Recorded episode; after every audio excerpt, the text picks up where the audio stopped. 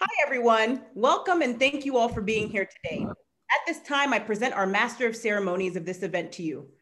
Welcome, Melanie Ake. Melanie Ake is the founder of Everyday Leaders Professional Coaching and Consulting, a certified John Maxwell team leadership coach, speaker, and trainer. And as a certified Why Institute agent, she helps others discover their own why. Welcome, Melanie Ake. Thank you so much, Gigi. I am so honored to be here for this panel, the Global Virtual Panel of Depression Survivors event. And thank you so much for hosting this and bringing these world class leaders together. Gigi, I'd like to introduce you today. Regeline Gigi Sabat, a motivational speaker, best selling author times two, life coach, first generation Haitian American, the host of Walk With Me podcast on JRQ TV, a financial expert and CEO and founder of Life Service Center of America, LLC. We are so honored that you have asked all of these panelists today to share their stories and their lives about depression and survivorship. So, such a great topic for us now during COVID how we're going to survive the new normal. Today, I'd like to introduce you to our keynote speaker. This is a great friend of mine, and she knows a lot about this topic. Lachelle Adkins is known as America's Supermom. She is a wonderful inspiration to so many, a mother of 15, and does so many things for survivors of depression. Lachelle, welcome and thank you so much for joining us today. Thank you so much, Melanie, for having me. And I am so excited to be able to speak on this topic. I think it is something that is so important uh, for many people because it's the topic that a lot of people uh, slide underneath the rug. They don't want to face. And to be honest, in my case, a lot of people don't even realize what depression looks like. You know, for me, I thought it was not being motivated, not doing anything, not having any get up and go but to find out that I was doing all these things, I was accomplishing goals and uh, aspirations, but something was still missing. And uh, diving deeper into that and finding out that it was depression and the journey that it led me on. So now I'm passionate about being able to share my story to the world because I think it's a very important topic that, you know, a lot of us need to be prepared for um, in terms of dealing with uh, life's challenges.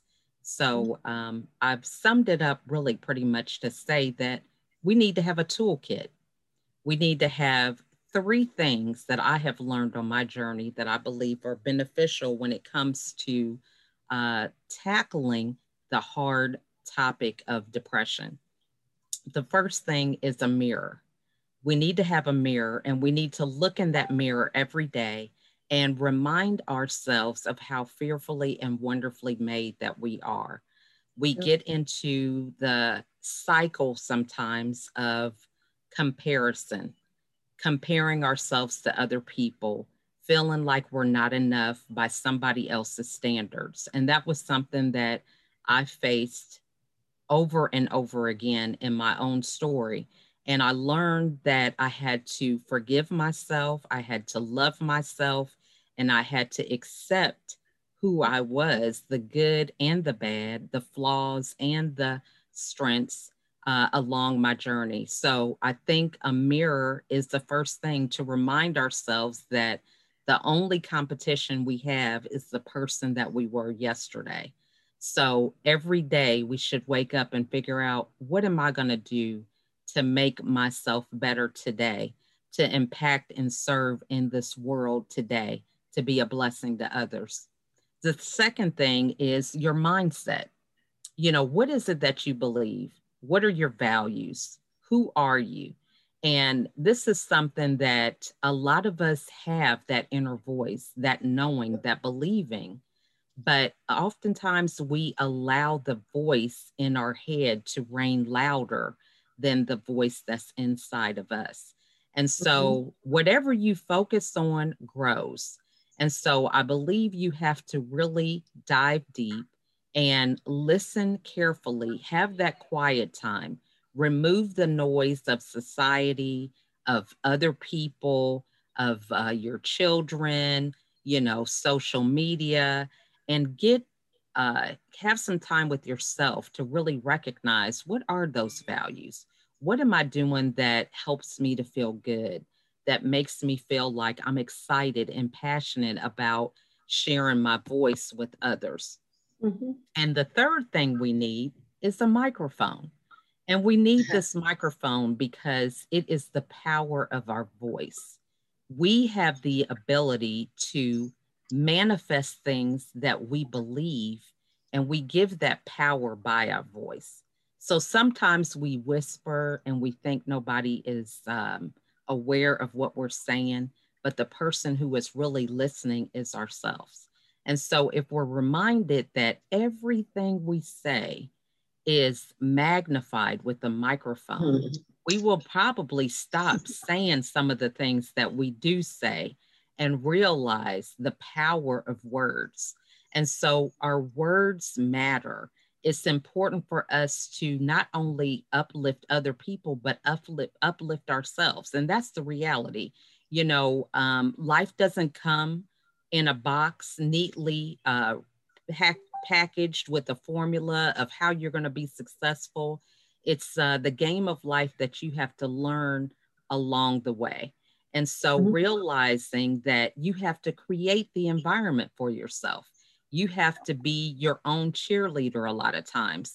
You know, I believe the fairy fairy tale for so many years that, you know, I could just believe it and it was going to happen and I could talk about it to my girlfriends, to my kids, but it takes action. And that action begins by the things that we say, because what you say mm-hmm. you believe, and what you believe, you begin to take action on, and then you get the results. And so I think that oftentimes we lose sight because we are trying to get the shiny objects, so to speak, that are innate objects. You know, they don't have any power, a TV, a car, a house. None of these things can give back anything to you. And that's the problem a lot of times with many of us is that we're seeking that validation from things that cannot give us anything back. And so realizing that I had to fill my own cup and I had to put my own oxygen mask on first uh, was very beneficial on my road to recovery and remembering that self love is really where it's at. And a lot of times that gets minimized by self care. And self care really is simply maintenance. That is not actually self love. And we have to ask ourselves the hard questions of, you know, if I love myself, would I talk to myself this way? If I love myself, would I be doing these things? Would I be going these places? Would I be uh, allowing these people to speak to me this way? Would I, um, you know, not have boundaries? Would I not value certain things? And so it is out of that self love that we're able to have those hard, difficult conversations so that we can be better versions of ourselves.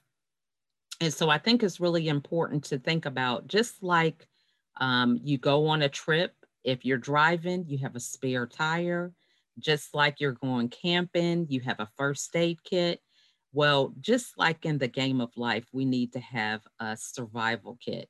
And that survival kit needs to include a mirror, your mindset, which you have to build on daily, reading books, listening to podcasts, gravitating towards people that are lifting you up rather than bringing you down, and really making a conscious choice. You know, so often we believe we have to be around certain people because they're family or it's a friend that I've had for years. But if you're on the road of evolving daily, sometimes that daily process is pruning, it's uh, removing yourself from things that are not serving you, some things that are stopping you from growing and being all that you can be. And you definitely need a microphone so that you can speak life to yourself and you can serve with a happy heart in the lives of other people. And so remember today that you are a product of your decisions. whatever you decide, whatever you believe, take action on it because the only thing stopping you is you.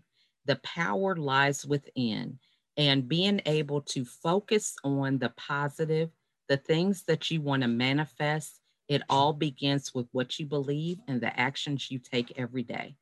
But one thing to remember never leave home without your toolkit.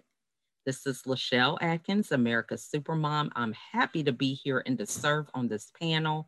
And I'm looking forward to a great time impacting the lives of many people as we rain uh, the light, shine it brightly on depression so that we can give people the strategies they need to be the best that they can be. Thank you, Lachelle. Thank you, Lachelle. What a powerhouse you are. Don't forget your toolbox. Don't forget your toolbox. You can't survive without it. Thank you so much. You are a light and shining armor for all of us. We appreciate you so much.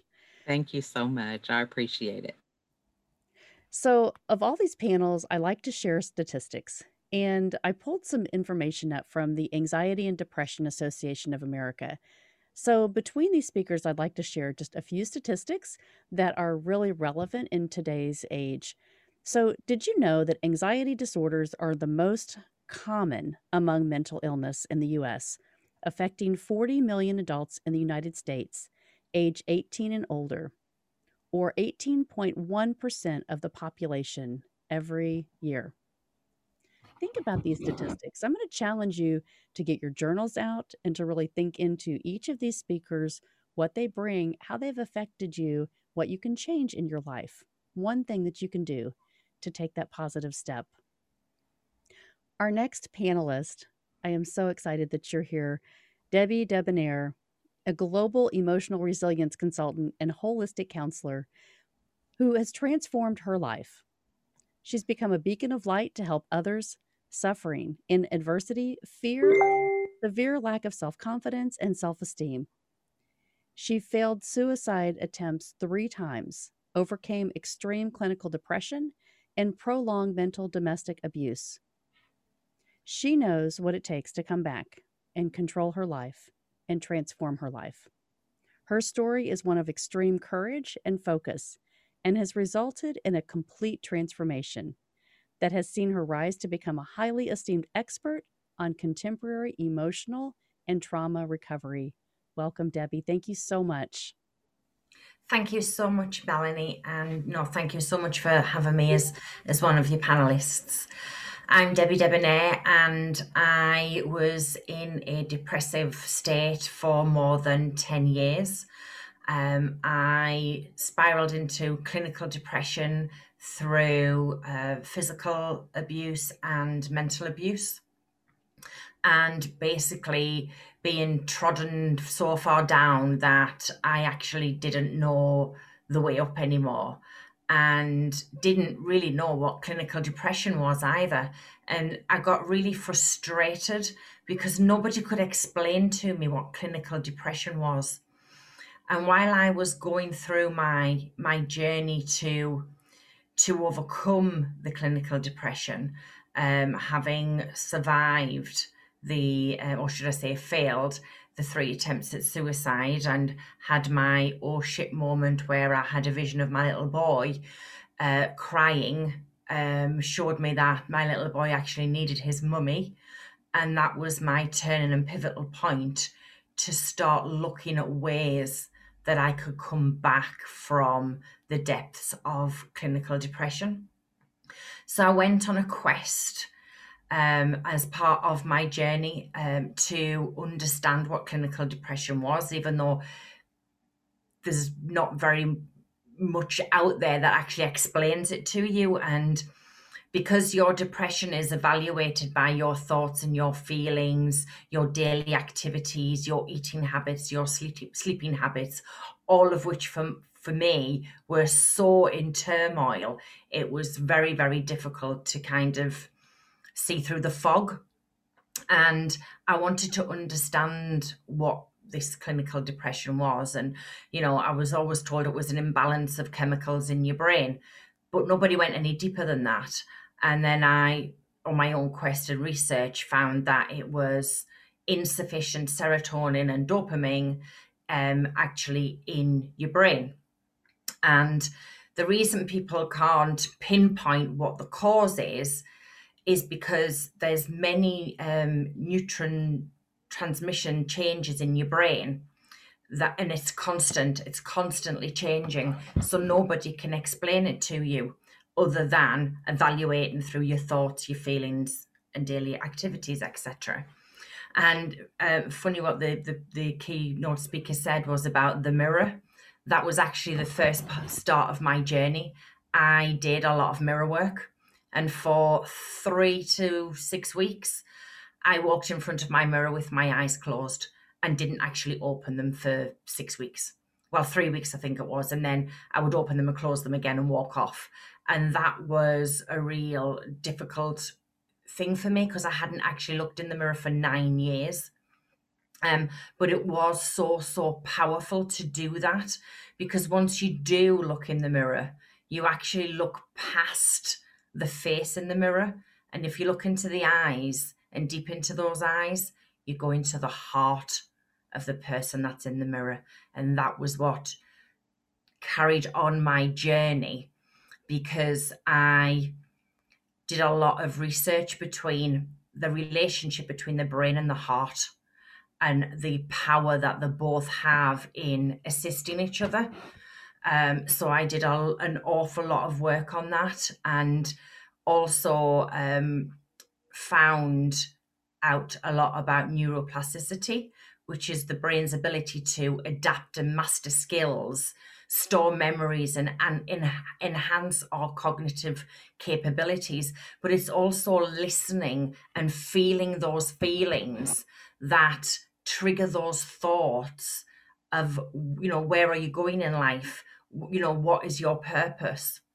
And through all of this research, I realized that when I conquered my clinical depression, my purpose on this earth was the reason I failed three attempts at suicide was to go through this research so that I could be here to show other people who are stuck in that anxious, depressive state with no way out, no not able to see the light, actually hold that torch for them so that they can then find their own light at the end of their own dark tunnel.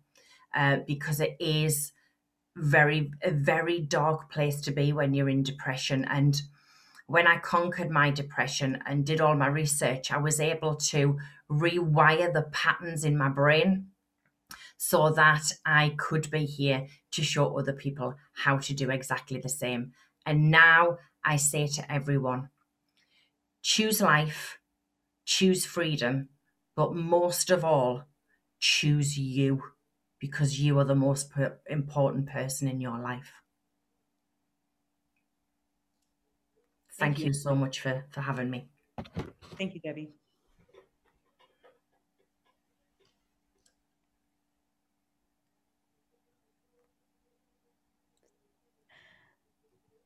I hope you all heard that. Choose you. Choose you. It's so important. So many of us are struggling with so many things, maybe denying depression in our own life. And so it's important to know that you matter. So, so valuable. Anxiety disorders are highly treatable. Treatable. This is treatable. Yet only 36.9% of those suffering actually reach out for treatment. So you can do something about this. We're going to go on to our next panelist. Lori Schonfeld, owner of Inner Enlightenment, a business built around connecting your inner light and the child within. She does this through stillness, creativity, play, and self expression. She's also the host of Inner Enlightenment Show. Her goal and focus is to turn a negative experience into something positive through writing, speaking, and teaching. Welcome so much, Lori.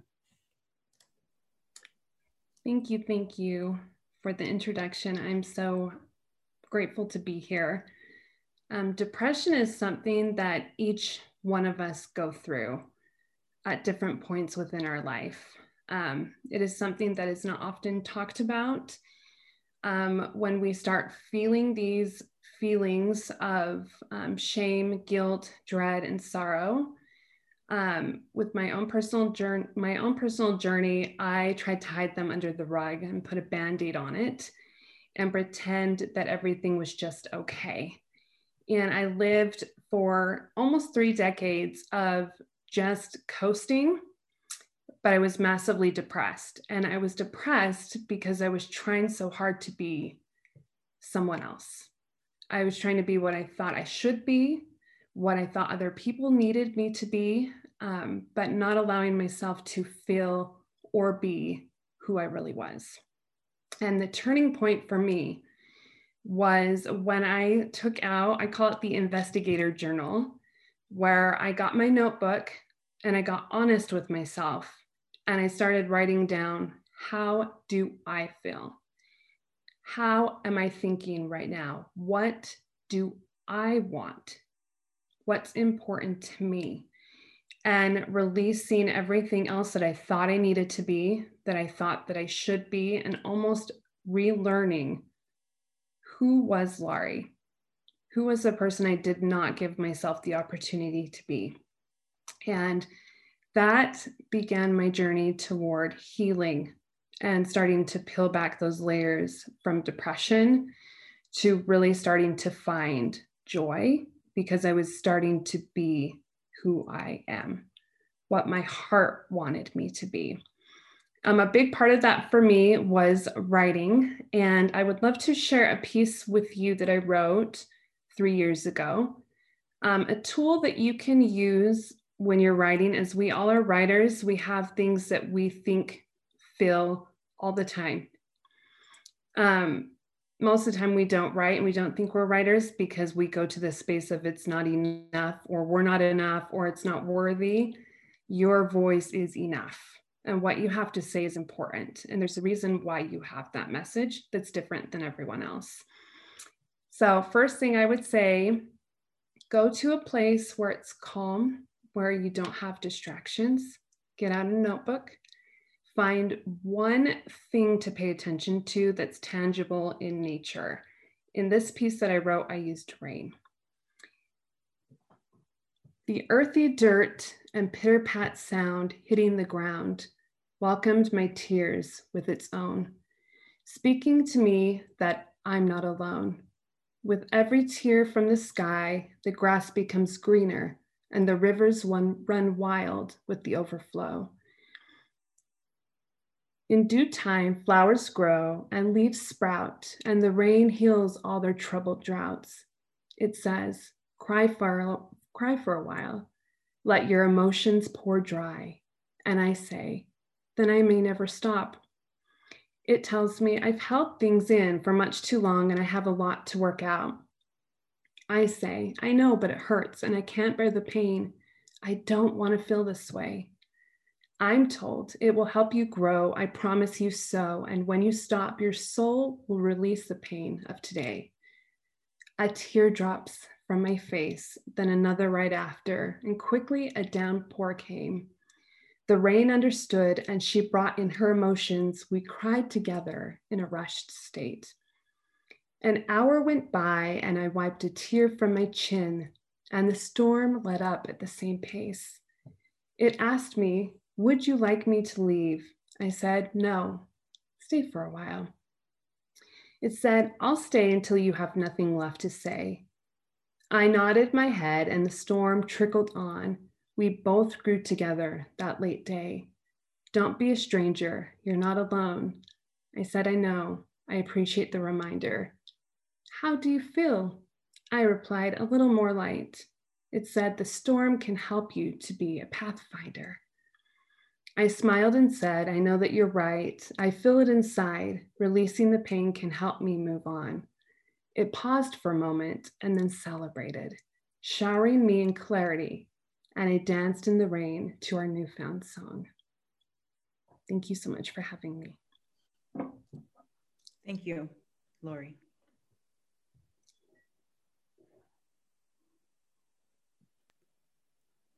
Thank you so much, Lori. What a great reminder, a beautiful poem to reflect on. I appreciate you. so much. You know, when we think about all these statistics, anxiety disorders develop from a complex set of risk factors, including genetics, our experience, brain chemistry, and personality. And our next panelist is a powerhouse. She has experienced a lot in her life and overcome depression. We have Miss Madison Marquette. Um, to introduce her, I, oops, so sorry. There we go. She is a human trafficking advocate, mental health advocate, and a law student. Thank you so much for sharing and joining and giving us your time today, Madison. Thank you. So my uh, journey of depression is a little bit um, different. I'm sure I just hearing the last three speakers are just those are powerhouses. My gosh. Um, I yes, I am a advocate, a human trafficking survivor advocate, but I'm also a human trafficking survivor. And I was trafficked for almost a decade. And when I was trafficked, I didn't realize that I was in a state of depression through being trafficked, being tortured and raped and beaten. When you're wanting to kill yourself or die every day, you're depressed. When I had gotten out, I, to me, death was the only option of just because that depression is just inside your head and you're just so like used to trauma and pain. And so the only way to get rid of that trauma and pain is is through death is what you think. And so I continued to try to go find different therapists, and I couldn't find any um, therapist that fit me that would help me through what depression is. And I didn't even know what depression was really, um, and that can kind of tell me how to rethink, um, like in my brain, of how I was thinking. And um, I finally found a therapist, and she looked at me and she said, "You know."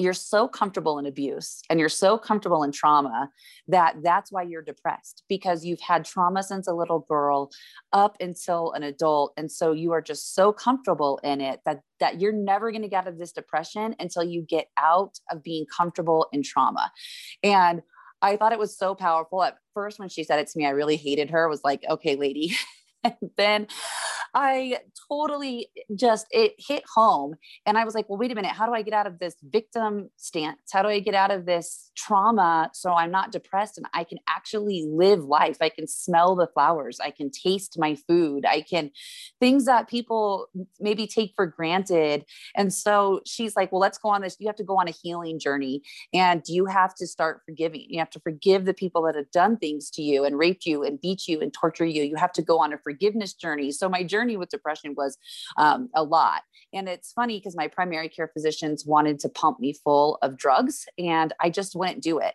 And so then I went and I found a holistic doctor that said, you know, you have to change your eating habits. Certain foods can, like sugary stuff, can mess with, I think it was someone said it, just serotonin in your brain and it can just mess with who you are and that there's like so much with food and people don't even realize. So I went and found my journey was finding people that can help me because I didn't want to know what depression was. I didn't even know what human trafficking was until a therapist told me.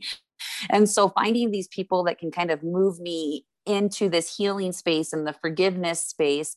Um, and so I was doing very well. And then I got pregnant and after I had my first son, I had extreme postpartum depression. And again, my OBGYN wanted to push drugs on me. And I think my depression, again, I had to go find someone that can help me that didn't want to pump me full of drugs. And I think my depression at that point came from oh my gosh how do i i know the evil in the world how do i protect this human and how do i protect him from the evil that's out there and so when i started to find again the same therapist, they were like telling me the same thing. Listen, you cannot um, protect your children from everything. They're going to see evil, evil's going to happen, but I could protect them from everything that happened to me. And I didn't have to be in a depressed state. And I needed to get into a healthy mindset for uh, my son. I have two sons now. And so I needed to be in that healthy mindset for both of them that if they were to ever struggle with mental health, that I can go to them and say, listen, this is not anything to be ashamed of. It's just something that we need to work on. We don't need to. Um, one of the things that is really difficult for me in the world is people always, if you don't like what someone's saying or you may disagree with it, people will say, oh well your mental health you have issues with your mental health and people don't realize mental health is a very real thing depression is a really real thing suicide is a real thing and trauma is a real thing and so to throw that around of oh is your mental health okay? It's just not okay because some people that you're saying to that might really be struggling and at that point could be a pivoted pivotal moment for them where they go do something drastic because they're in that state of mind of trauma and non-forgiveness and and just don't know how to ask for help.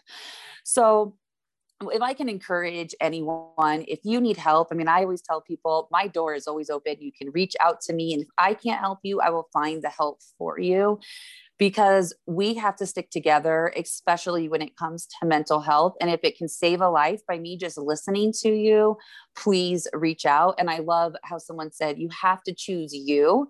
And the one thing that I want to say before you choose, in spite of all of this, I could have never gotten through any of the trauma, any of the depression, anything unless I had Jesus.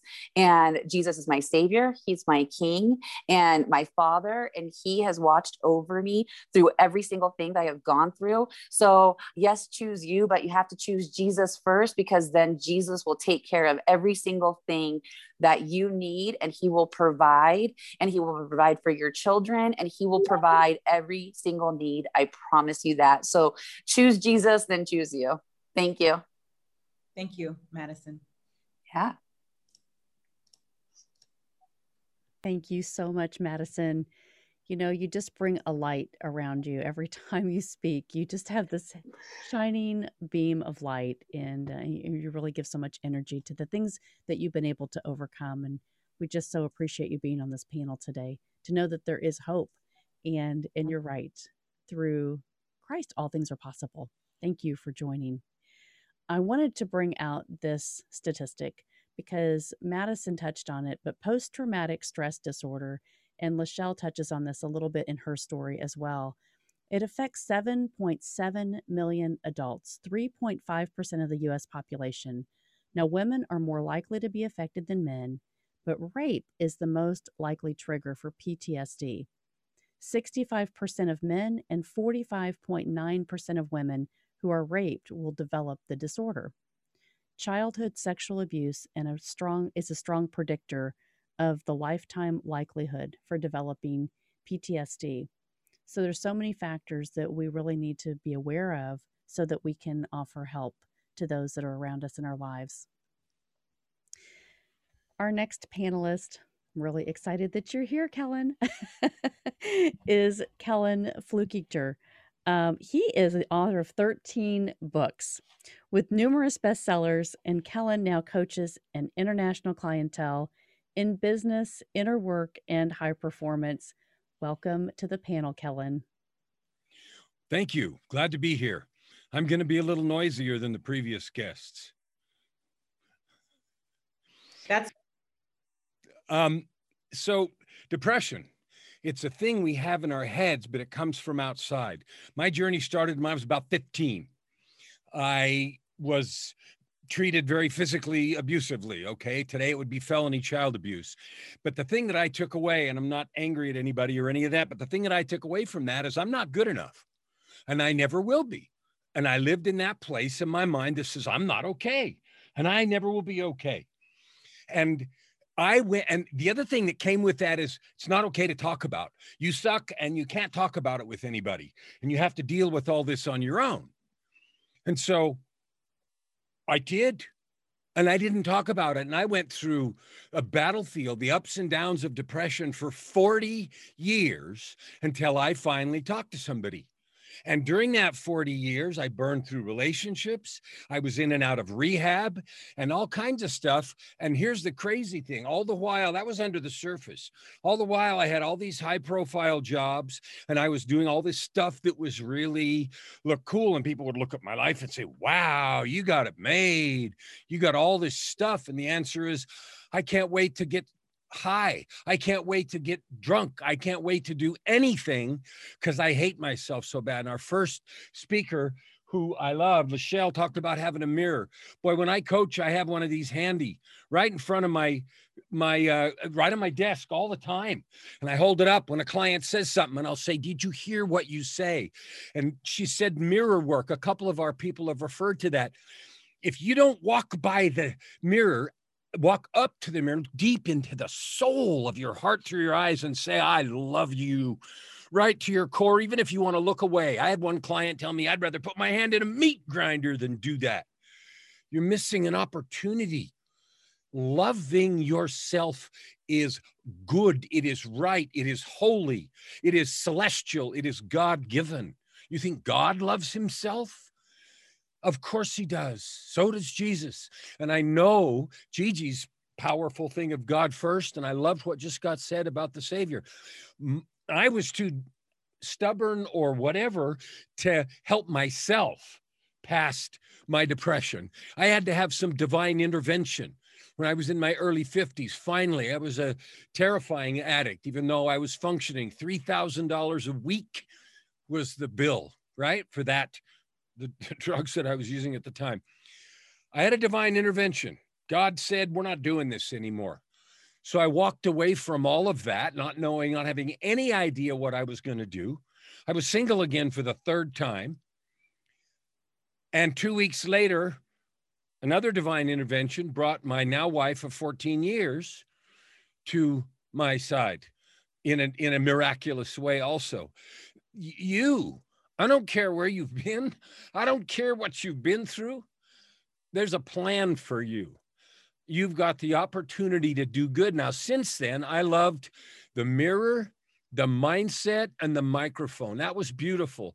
So the mindset is a choice that I have to make every single day. And some people talk about overcoming depression. I don't know what that means because the notion that I can, I'm not quite enough is something that is constantly there. And I have to make a choice all the time. Every day, I'm going to love and give and serve every client, every person I talk to. That's all I do. And so I don't do anything in my life.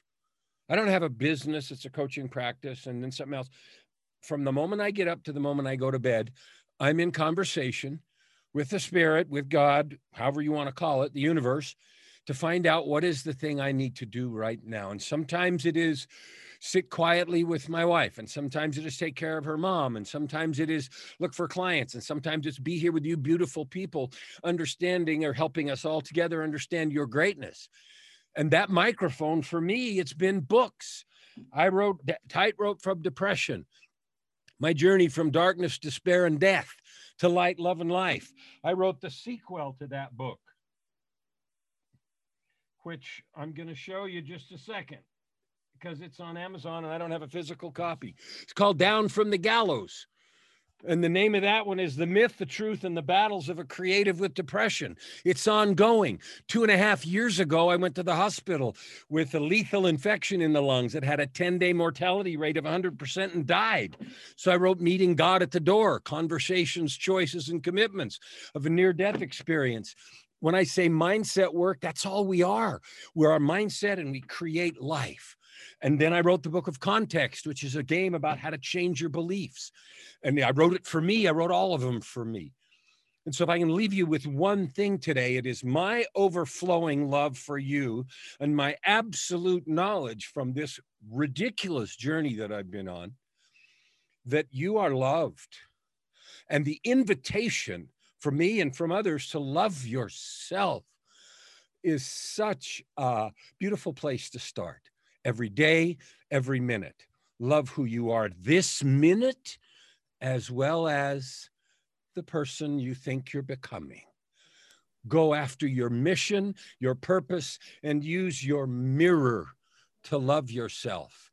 Create the message that you have through your mindset, you choose it and then spread it with your microphone. Whether you write books or you speak or you love your kids or whatever it is that you do, and know that there is no one that can be you.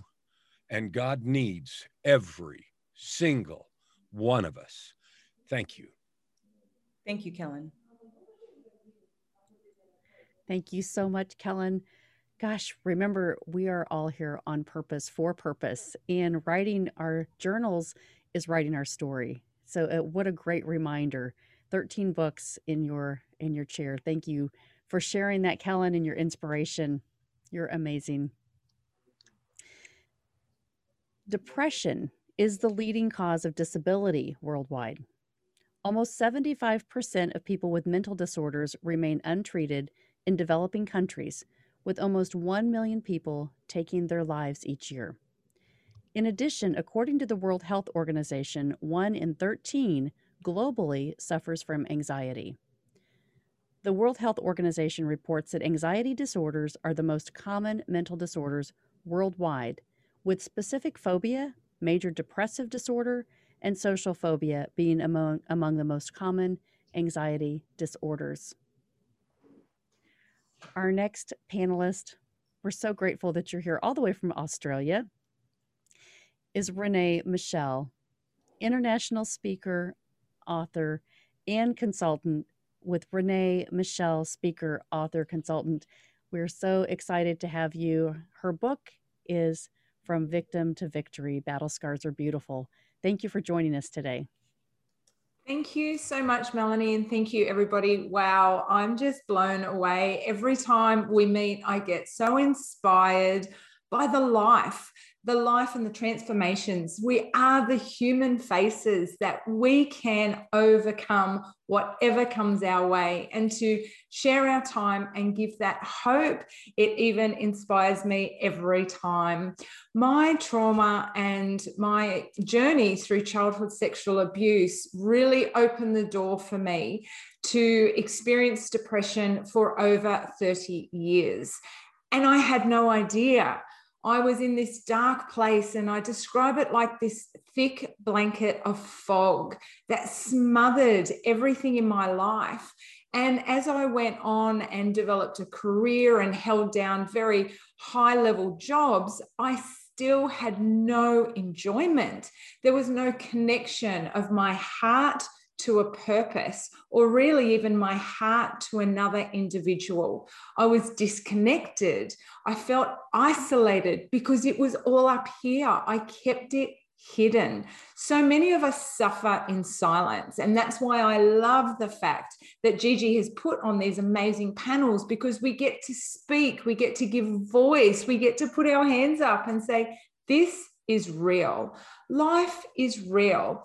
I didn't ask to be abused as a child, and there was nobody around talking about this.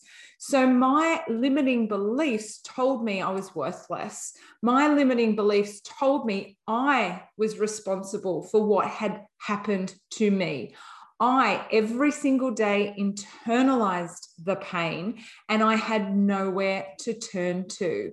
Every day smothered in that fog, I, like many other speakers you will hear from and have already heard, ran to suicide. I just didn't know how to stop and I didn't want to feel. That pain was overwhelming. And this is the thing, and this is something very important that I want to convey. When we avoid pain in our life, when we run away from circumstances, I'm medicated on alcohol and drugs. I started taking drugs at the tender age of 10. I was looking for anything to avoid feeling not good enough. And when you live every day with those limiting beliefs of, I'm not good enough, that is when something like depression is so prevalent. And then I was triggered by things like the weather. I was triggered by a bad comment at work because, again, I told myself, this is your fault. See, you're not good enough. It all came back to my core beliefs. And my core beliefs, when I started to heal, is where I started on changing who I saw myself as. And Jesus was the one who found me and pulled me out of the darkness. Jesus was the one that told me that I am righteous and loved in his sight, that what the world said about me was not truth. And that's where I started rebuilding who I was. I found hope in Him, not what anybody else said. And that is when I started to feel joy for the very first time. So, if I can urge you to find an accountability person, whether that is a therapist, and I tried many, don't give up. Keep going till you find the right one. Turn to church, turn to the word, turn to truth, who says that you are the heir to the throne. Nothing that comes at you will be bigger than what God has placed on the inside of you. So please reach out for hope, reach out to any one of our panelists. We are here for you. We are here to hold your hand and walk this journey with you. God is the light, and no matter what comes at you, He has got you. Thank you so much for having me here today. Thank you, Renee. Thank you, Renee. We love you. You are just wonderful person and on your journey you're so encouraging for all of us to know that we can get through anything and you're right with God all things are possible. Appreciate you so much. Obsessive compulsive disorder is also part of anxiety and depression. Mm. OCD affects 2.2 million adults, or 1% of the US population. OCD is, is equally common among men and women. The average age of onset with this is 19, with 25% of the cases occurring by age 14. One third of affected adults first experience symptoms in childhood. So if you're an adult dealing with depression, you really do like like renee just said getting help to understand that this started very early and the reasons behind that. So many of our panelists are encouraging us to find better ways to live our life today. I want to introduce our next uh, panelist miss tess timms. Tess is an international best-selling author, trainer, and coach who gives her clients and tools to take action of their dreams and the, live the life that they desire. Tess helps authors create a bankable business. And after two decades of building a successful hair extension and hair replacement business, which has transformed thousands of women's lives and self esteem, she turned her talents to coaching women and men on how to clear the chaos in their lives with the three C's chaos awareness, clarity awareness, and commitment awareness. Welcome to the panel, T- Miss Tess. There seems to be a technical issue. Oh, there she is. Hello, Tess. We still have her on mute. Hello. Can you hear me? Yes, ma'am. Can you? Okay. Yes. Hi, I'm Tess Tim. Uh, glad I'm glad to be a part of the panel and thank you, Gigi, for inviting me. Um, yes, I have. Um, I wanted to share with everybody about, you know, the the power of pushing through. And in one time in my life, several times in fact, but one that I can remember is when I got into a state of depression. Um, when I got stranded on I-10 and had to be rescued by boat for two days and I went into a state of depression. And I had to push through and start looking in the mirror. I hear everybody talk about in the mirror, and that's true. I could not recognize who I was. And when I realized that I needed to get some support, I had to get support from the church council every week to push me through. And for anybody out there that's listening, that you can't do this alone. You need support and the support pushed me through, helped me to get there. But I made a decision that I wanted to do something different. And that made a difference in my life. So I want to thank you guys for having me. And just know that, you know, through God, uh, that really pushed me through because I, I, He was the answer, not only to with the counsel, but the, that I knew I had God had my back and say, Tess, you can do this. You can push through this. Because I didn't recognize who I was. I didn't recognize who I was at all. And, you know, I'm, I'm successful in business. But if you going through something that's causing you to not recognize who you are, seek help. So I want to thank everybody for listening, and that's all I have to say. Thank you, Tess. Thank you. Thank you, Tess, for joining us. So important. Thank um, you. Lori, thank you so very much. You know, stress. Thank you.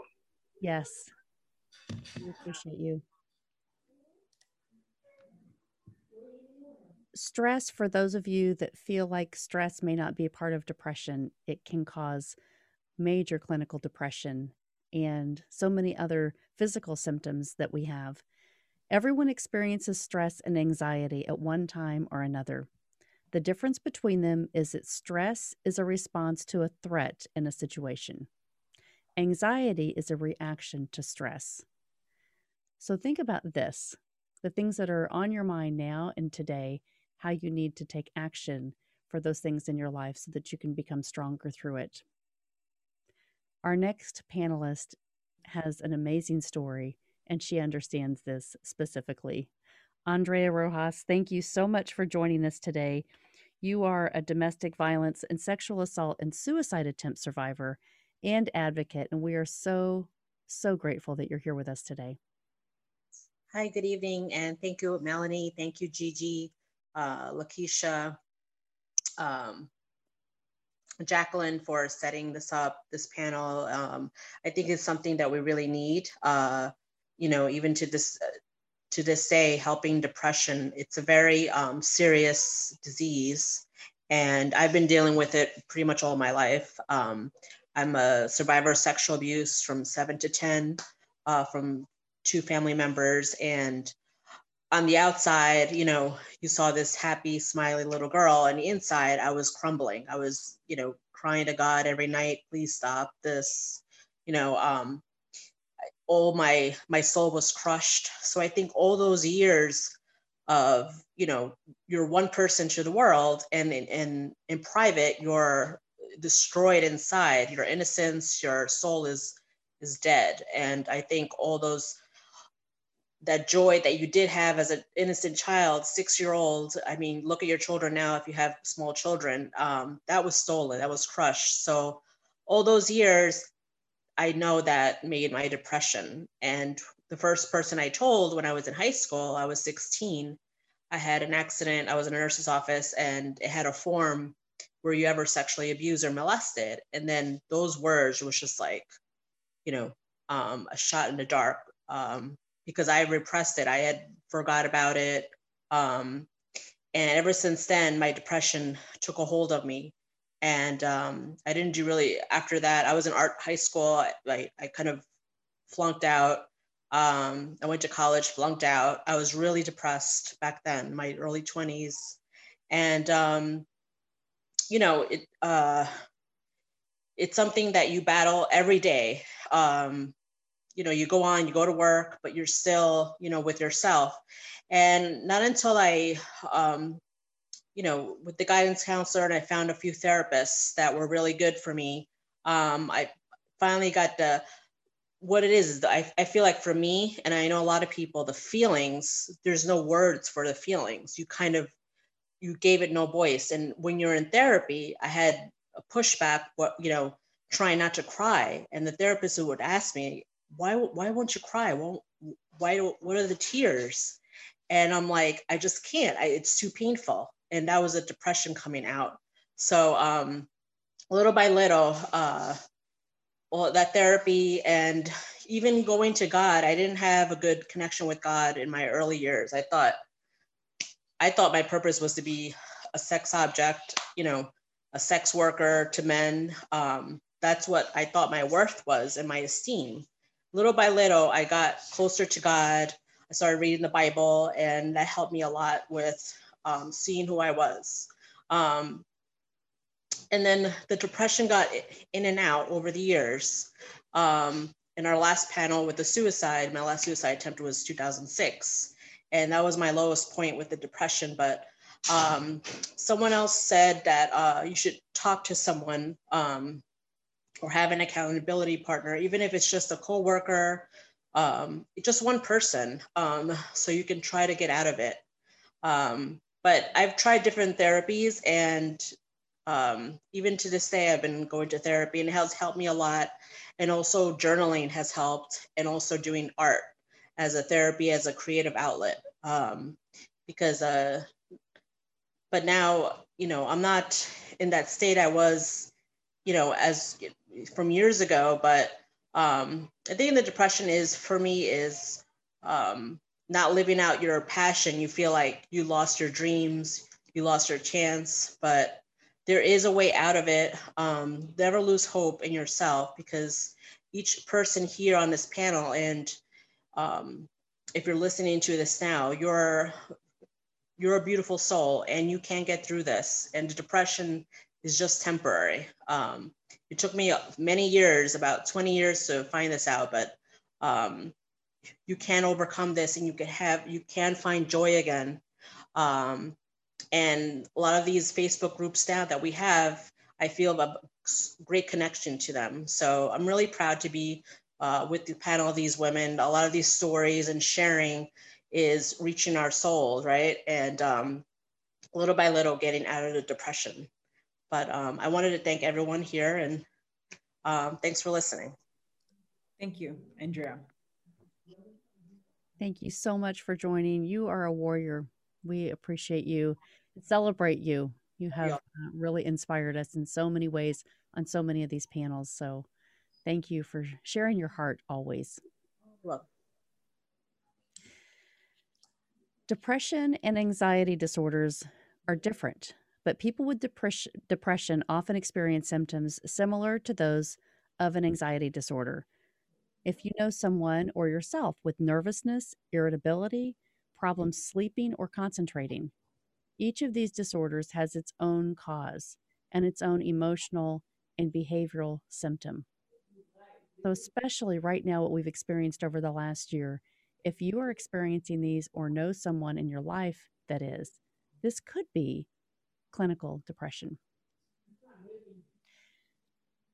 I'd like to welcome our next panelist, Deborah Beacham. Thank you so much for joining us today.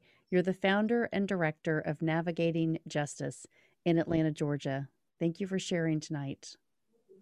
It's great to be here. And wow, these speakers, there's so much here. I've been taking a ton of notes. Um, so I'm going to lead with the good news, and that is that um, depression can be overcome. And I'm living proof of that because I, um, if you had asked me six months ago, did I think I would get past it? I probably would have said no. Um, you know, I know that God had more in store for me than that, but it, it took a lot of work and I've been very intentional. So I'm going to say um, what I've done is um, I surrounded myself with new people, good people. I've learned a lot from my past mistakes about the people that I had around me who were making me feel bad about myself. So I changed that. I changed, um, I started acupuncture and I have a chiropractor who does uh, work with a frequency, microcurrent frequency device. And um, so it wasn't one thing, it was a combination of um, getting the right diagnosis. And I was able to get a brain scan done and so I was able to see what PTSD looks like in my brain. I was able to see the depression, the anxiety. I could see why the sleep just wasn't happening without medication. Um, so I worked with doctors and with um, alternative medicine, holistic practitioners, with the acupuncturist. So the the short answer to a longer story is that over the last few months, um, I've learned what it's like to sleep like I've never slept before. Um, I've learned what it's like to not be afraid to not take medication. I did rely on medication for a while, even though I'm not a big fan of it, but it, I needed it. Um, and it's okay to need it. It's okay to um, listen to your doctors. It's okay to um, be in therapy. It's okay to cry a lot. You know, whatever your body says you need to do to process that, that's then that's what you do. Um, so the acupuncture and working getting into some other energy work um, i'm using a microcurrent frequency device and using phototherapy and of course supplements exercise is big i was so depressed i didn't want to exercise did i know i needed to. I've been an elite athlete in the past. I you know i'm vain. I know i know what it looks like and feels like when i'm in good shape and i'm not overeating because of depression. So um, it, it, was really hard work um, but i did it. And i'm not all the way where i want to be. And i don't know that any of us ever are. Um, but the journey feels good now that's the main thing i want you to hear right now. The journey to overcoming depression can feel good and over um, empowering once you know what it is you're dealing with. Once you can look at it once you can call it what it is once you have people that you feel safe talking to like one of our other speakers said sometimes it takes working with multiple you know going to different people until you find the right therapist. Um, i'm going to say um, a little bit about my work in that I work with parents and children who are in child custody and divorce litigation. So, very high stress and naturally occurring anxiety, depression, sleep problems, all in and around family conflict. Um, so, I've not just experienced it firsthand, and I've experienced what my stepsons and then my own children went through because of the conflict that entered the court system. But um, I think this is a call to action, maybe that if you are if you have people in your community your neighbors or family members who are dealing with litigation be especially tuned in to what's happening with depression anxiety sleep and for goodness sake talk about it. Find a way to have the conversation um, because we don't want um, we don't want people to suffer in silence. There, hope hope is available. Hope is there in front of us. That help is available. Um, so I'm going to say um, I'm going to pretend that I have to go in 30 seconds, and I'm going to leave you with this tip. The hardest thing for me was to every time I met a new therapist or somebody new to try to explain what I was going through and what, what I was feeling. It, I was triggered constantly and I finally realized that if I had some help writing out, and maybe it's writing on a tablet, maybe it's on paper, maybe it's big, bold markers, maybe it looks ugly, you know, or maybe it's an audio recording. But if you get some help telling your story about how you're feeling, what you're scared of, um, what's making you angry, what's making you overeat, what's making you drink. And then keep that on your phone, keep it in your wallet, keep it with you so that you can maybe show your little summary or your bullet points instead of regurgitating the same thing over and over again. And there, there's a lot to a lot of good things to say about talking it out, but it's exhausting and it's triggering to say the same things over and over and over again. And and this is one of the things that i do for parents and children in cases is i'm often their voice so that they have somebody. So what i'm saying is find somebody to help be your voice. I love the microphone and the mirror like all of these are fantastic tools. So my tool to add to the toolbox would be to find somebody to help speak for you and or have something in writing or an audio file that explains what you're going through to kind of take the burden you know take the, some of the weight off of you from eh, trying to explain what's happening with you. Um, i love um, i think it was madison talked about actually probably a couple people about forgiveness. Forgiveness is a powerful tool for dealing with depression. Um, faith of course i wouldn't have made it I would not have made it through the last five years um, without my faith. Um, I was showing somebody, I did a Zoom prayer session yesterday with somebody um, and I showed them my Bible and how just filled with post it notes and stickies and all kinds of, and just overflowing this Bible was. I wore it out in my depression, in my fear, in my anxiety, in my sleeplessness. Um, so I'm proud to say that I now have this living proof in my Bible and in my body that you can, um, A, you can rely on God, and B, there are people around you. It's, it's hard to ask for help, but there are people who will listen and who will step up. Um, and you can get better. And I'm, I'm like, I'm so excited to go to sleep at night now because I know I'm going to sleep. I'm not afraid and when i wake up in the morning i'm still like it's still kind of new for me so i'm like oh my gosh i I actually slept all those hours and I didn't have nightmares and I didn't get jolted out of bed in, in fear and shock. So, you know, it's so cool. so look, look for the help. It's there. And um, you can find me through the group if you have any questions. Thanks for, thanks for having me here. This is great group. Thank you, Deborah. Thank you, Deborah. You know, it really is about overcoming. It's getting that mindset right and having those tools in the toolbox, getting that and, and being able to write about it is, is so critical. Thank you for reminding us about that and, and for sharing and for standing up for other people that can't. You know, I wanted to go back to just a list of things. If you or someone that you know is experiencing these, these are the signs of depression.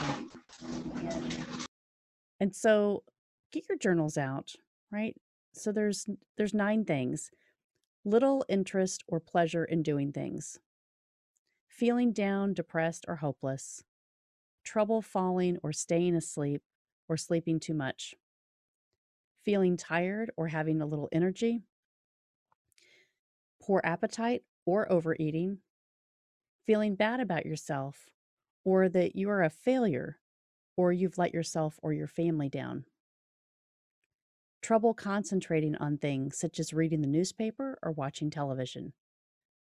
Moving or speaking so slowly that other people they may have noticed. Or the opposite, being so fidgety or restless that you've been moving around a lot more than usual. And the last one is thoughts that you would be better off dead or hurting yourself in some way. So, again, if any of those resonate with you today, please reach out to this Facebook group that's created so that you can get the help that you need or for someone else. Our next panelist, Erica Castro, I am so happy that you are joining us today. You have so much to teach us. You're a teacher at MUSD domestic violence, sexual assault, and suicide attempt survivor and advocate. Thank you for joining us. Hi, thank you guys for having me. I'm so grateful to be on this panel. Um, my depression started when my mother died at five years old. Um, and then I was being sexually abused as well.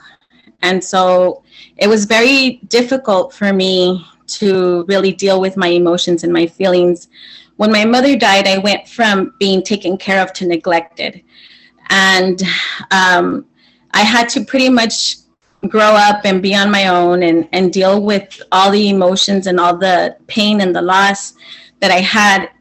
In the seventh and eighth grade, I became um, a cutter. And I kind of understand it today. Um, I would rather feel the physical pain instead of the emotional pain. Um, and even still, with all of that, I didn't find help. I didn't find support.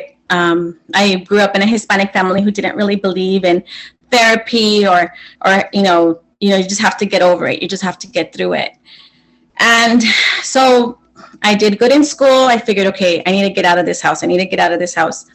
What I didn't realize was that graduating from college, and if you don't heal, you tend to perpetuate those same problems that you had just with different people.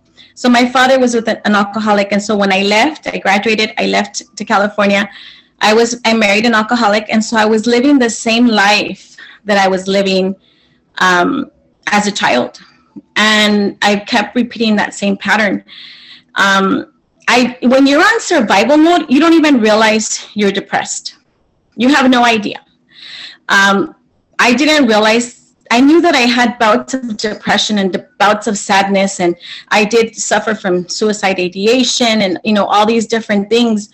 But I I didn't really grasp it because I was so busy trying to take care of everything and neglecting myself. Um, I had two children at the time. I have three now, but at the time I had two. So I was so wrapped up in their lives and trying to make them happy that I was almost like a ghost, not really being one with my emotions.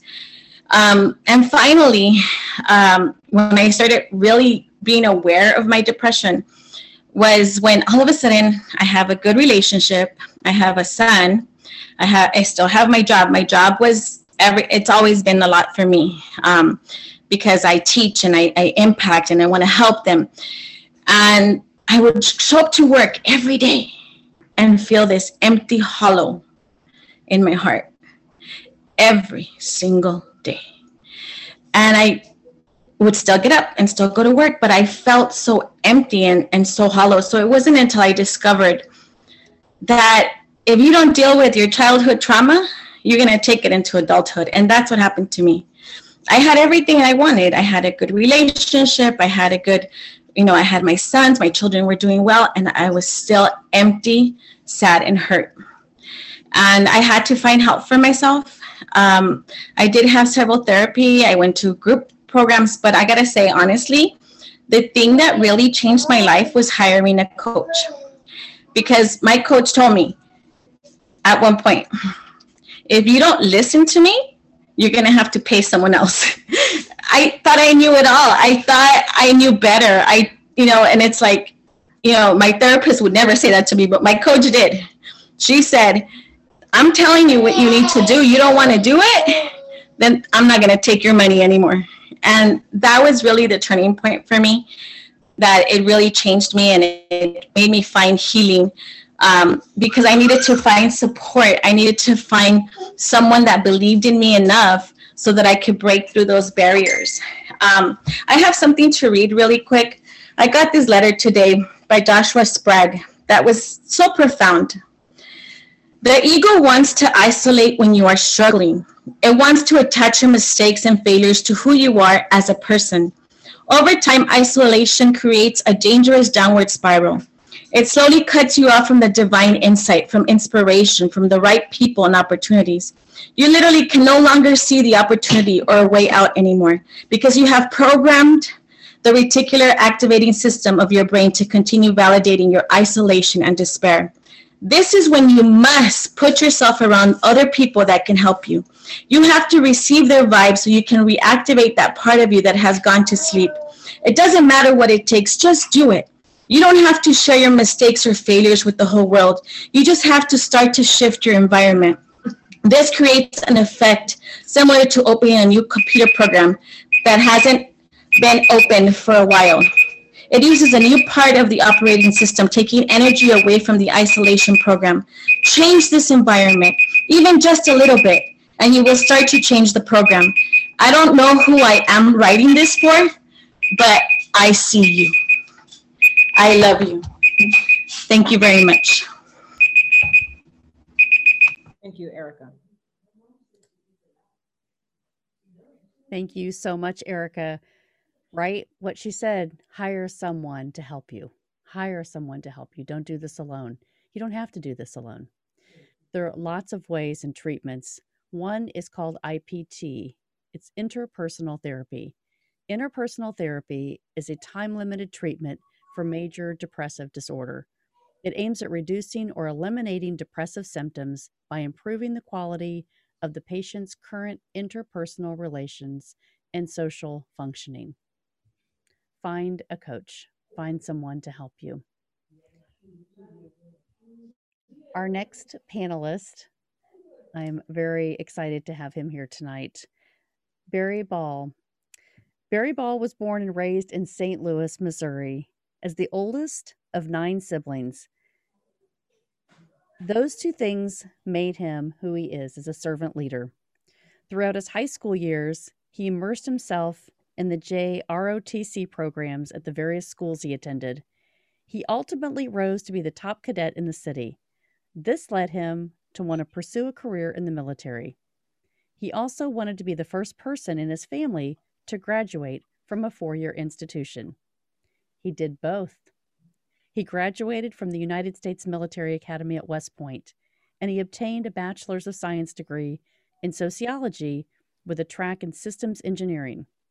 He served active duty in the U.S. Army as a transportation officer. He served as a paratrooper in the 82nd Airborne Division at Fort Bragg, North Carolina. His career ended suddenly when he received a mental health diagnosis.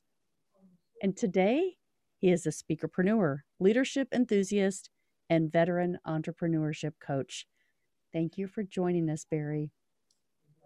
Oh, wow. Thank you for having me. Uh, it's just such an honor to be here. So, what I'm going to do is paint a picture for you. Then I'm going to break that down into three concepts that you can really sink your teeth in and help navigate that image. So, life is not just a journey, it's a classroom. And we go down our paths as lifelong students. It's interesting how we all react differently to the education that life brings. In the beginning, some of us are bright eyed, bushy tailed, while others, they just want to stay at home, stay with our guardians.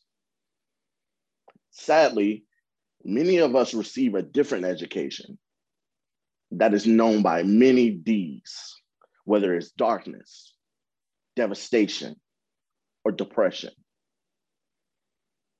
Now, what I want to share with you today are, are, are, other D's that can help you navigate if if you find yourself in this sort of education, if you will. The first one is drive when it comes to drive, I encourage you to remember and be inspired by the past drive that you had. Create a new norm where you are and be hopeful for the future. Because when you stick to it, things will get better. And that leads me right to the next one, which is determination. When we find ourselves in those dark places, we have to be committed and determined to taking each step.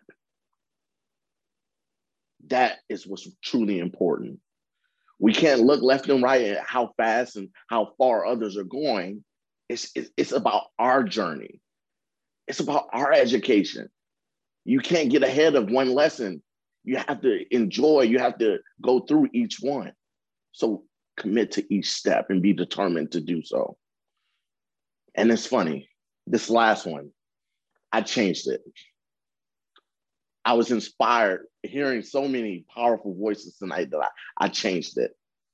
So this last D is distraction. And, and, I, and I'll get to, to why. It is okay to not be okay. And it is okay to need help. It is in these times where we need a distraction because these dark times make us focus inward when we really should think about everybody else around us because that's what helped pull us out of that. We need the distraction. We need to focus on a higher source. We need to focus on our family members and our loved ones. And we need to be able to depend on those folks, health, healthcare professionals, and those around us. So drive, determination, and distraction are the three D's, the three sources of education that I said we need to take on when we run into these dark times. A common thing that I noticed today is how important action is. And with that, I would like to leave you with one final thought.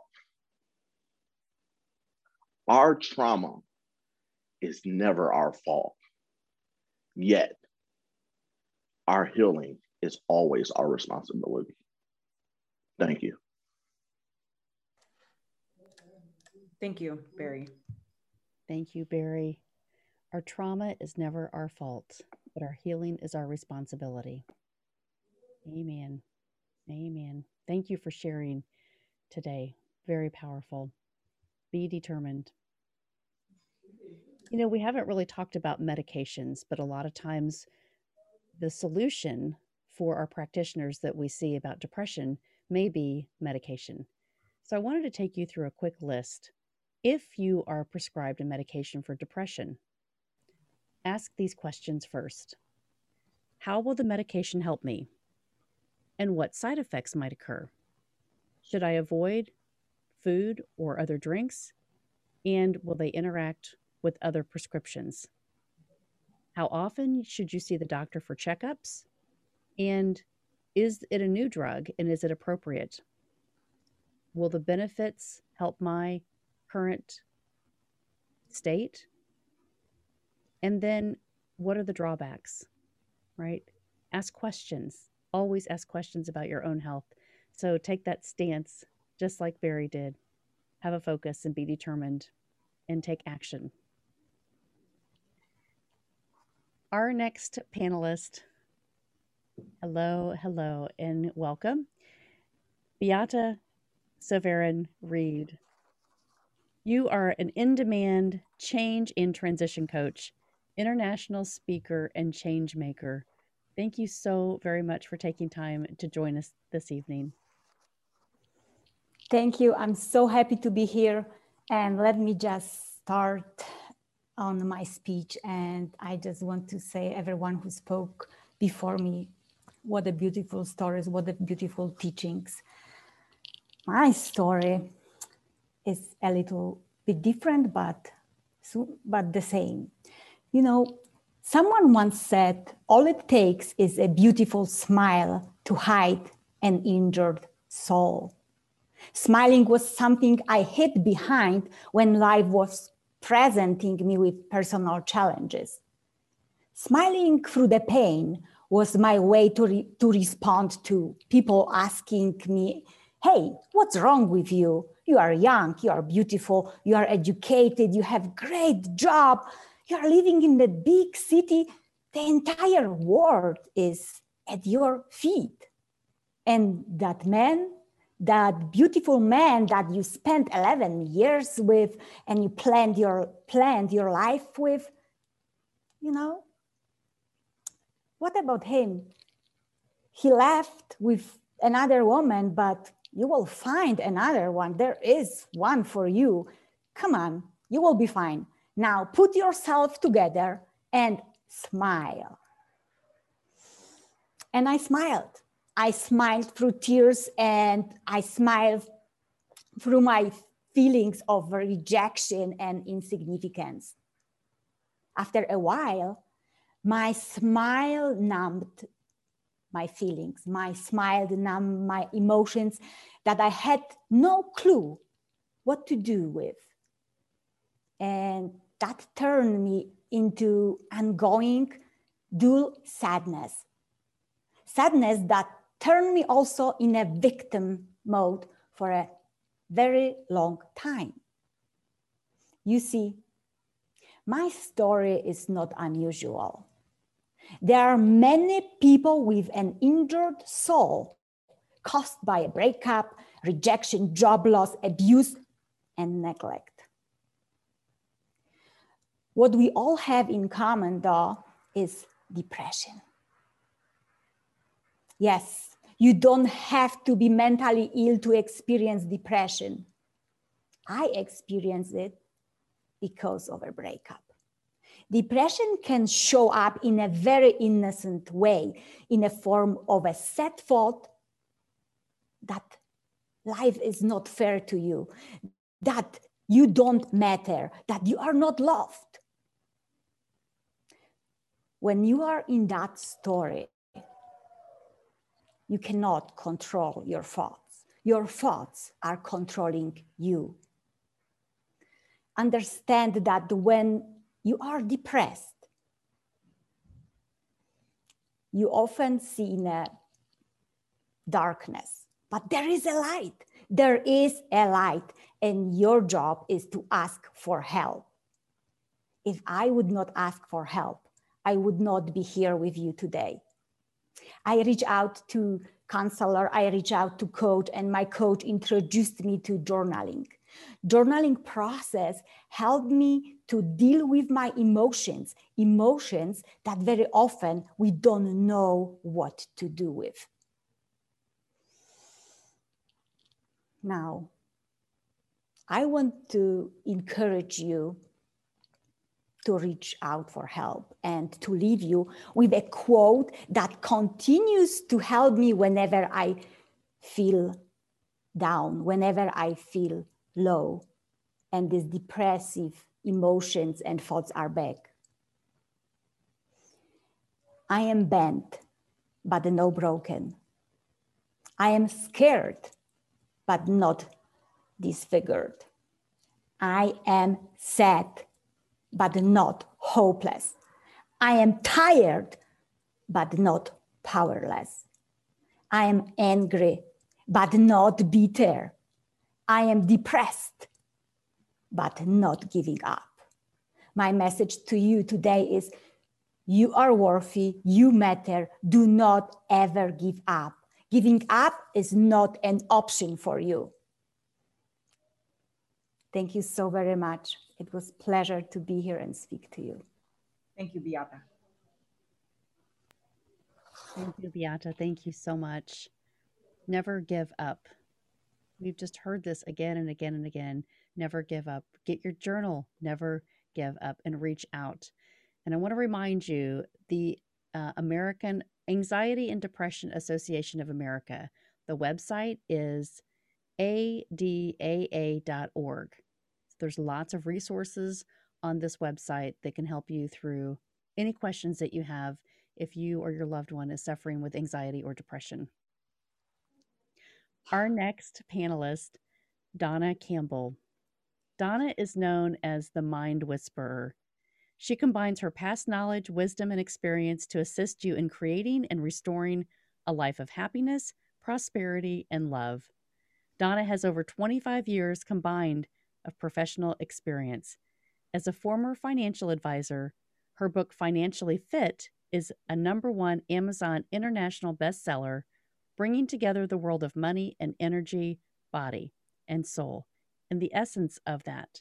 She is a professional speaker, sharing her techniques during interactive workshops, and maintains an international private practice. Donna has shared the stage with Lisa Nichols, Dr. Joe Vitale, Sharon Lechter, and David Meltzer. Her personal heart centered healing philosophy is to create a world that is a better place for all to live.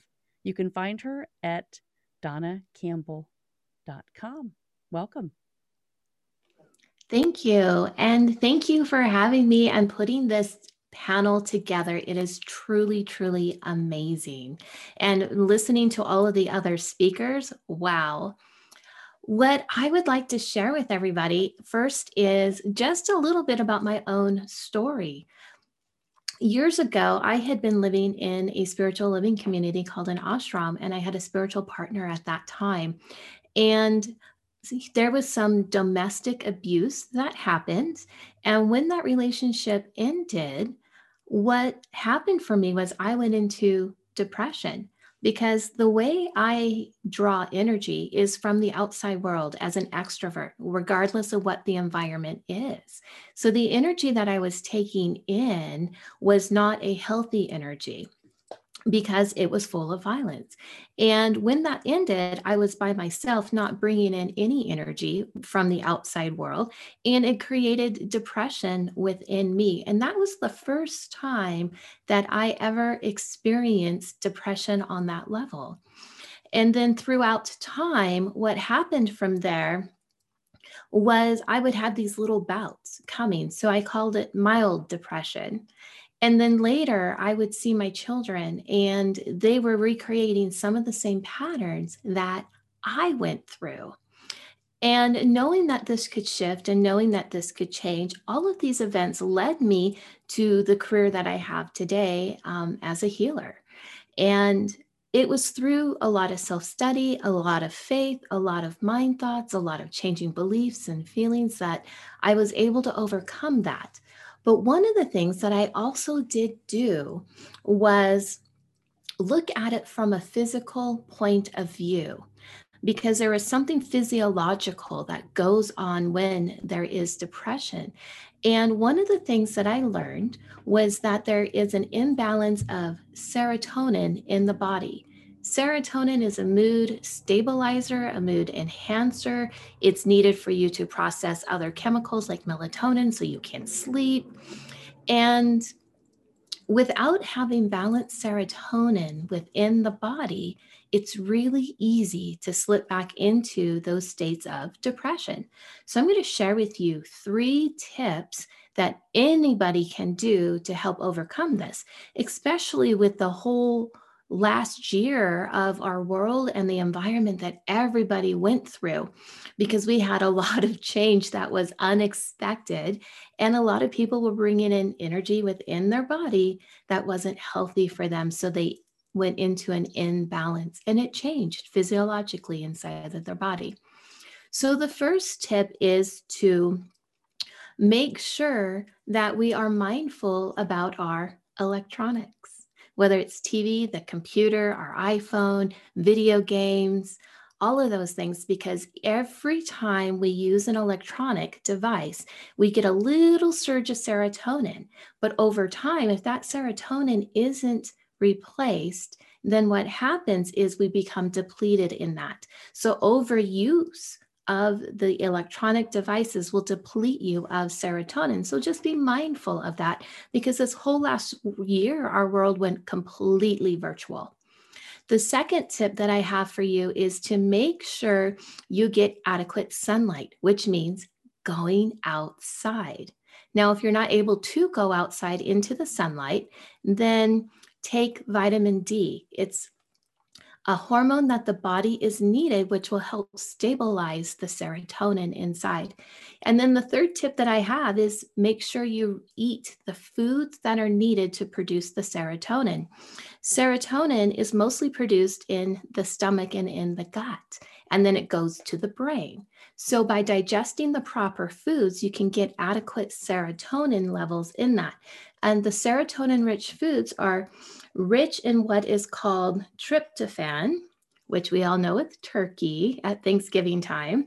And what that does is it produces the correct amino acid complex that's needed for the serotonin. And so, foods that are rich in serotonin are eggs and cheese and pineapple, nuts and seeds, and salmon. And those are just few of the foods that we can eat. When you do these things, you can start shifting your body on a physical level, which will change your emotional component and can help pull you out of those depressive states. And just here in closing, I'm going to share with you a mantra that I was given when I was writing and journaling one time that I've used to get me through all of my difficult times. And that is trust and you will see, believe and you will know, have faith that all is well Follow your heart, and spirit will lead you. God will lead you. Creator will lead you always. So thank you for having me. Thank you, Donna. Thank you so much, Donna. What practical applications. I love this, right? Everyone can do this. Whether whatever part of your journey you're on, you can eat right, you can get more sunlight, get more exercise, and just take notice for yourself uh, thinking of, of everything that we can do, right? The application. So thank you so much for that challenge. Some organizations that you can reach out to. Advocacy and professional organizations can be a great source for information when looking for any kind of mental health providers for depression. They often have information uh, that you can get to easily on websites or have practitioners in your local areas. Some of these include Anxiety and Depression Association of America, Depression and Bipolar Support Alliance, Mental Health America, and National Alliance on Mental Illness. So, our next panelist comes to us, and so glad that you're here tonight, Stephanie. Stephanie Epstein, founder of Your Highest Heels Coaching, integrative wellness coach, mindset shifter, and spiritual mentor. Welcome. Thank you so much for having me. It's an honor to be here and to speak my story and speak my truth. And just to hear everybody else speak, everybody has been so inspiring and it's just a beautiful event. So thank you, Gigi, and thank you everybody who has contributed to this event. Um, so what I've been hearing tonight is that there's so many different approaches to do what works for you in terms of finding your healing around depression. And what that reminds me of is to not give up until I find what works for me. And my story began when I was 14. I just remember being in my room, looking out the window on this beautiful day, but it was bleak because I was de- I was depressed and I didn't know what was wrong with me and I didn't really know what to do and um, I felt completely numb. And eventually I surrendered and I asked for help. And I went to go see professionals and I really needed a safe space for my feelings to be held and then my voice to be heard and the voices in my head to be heard and where I could be seen. I needed that. I needed that comfort, that love, that community. And um, you know, I was put on medication, which was important for me. And then um, life went on. And, and I was 14, or by the time I got a medication, I was about 16. And life went on. And, um, you know, I do suffer from addiction and trauma. And so I went through, um, going through that was was very challenging and i found my way and i got help and i sought out professionals 12 step programs and um, found community, which I think community is so important. And then I also found my higher power, which is God. And I believe somebody talked about divine intervention. I believe that it was divine intervention for me. And I was looking in all the wrong places and seeking for love and connection in all the wrong places. And I didn't feel like I was enough, and I didn't feel like I did enough, and I didn't feel like I had enough.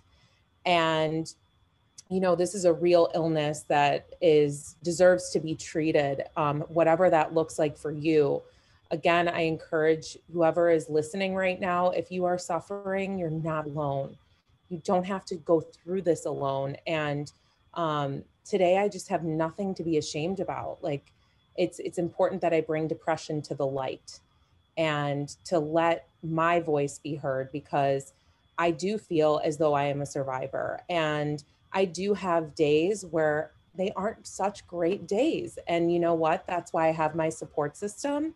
That's why it begins by asking for help and finding that community and connection. So I have a place to go when I'm having a bad day.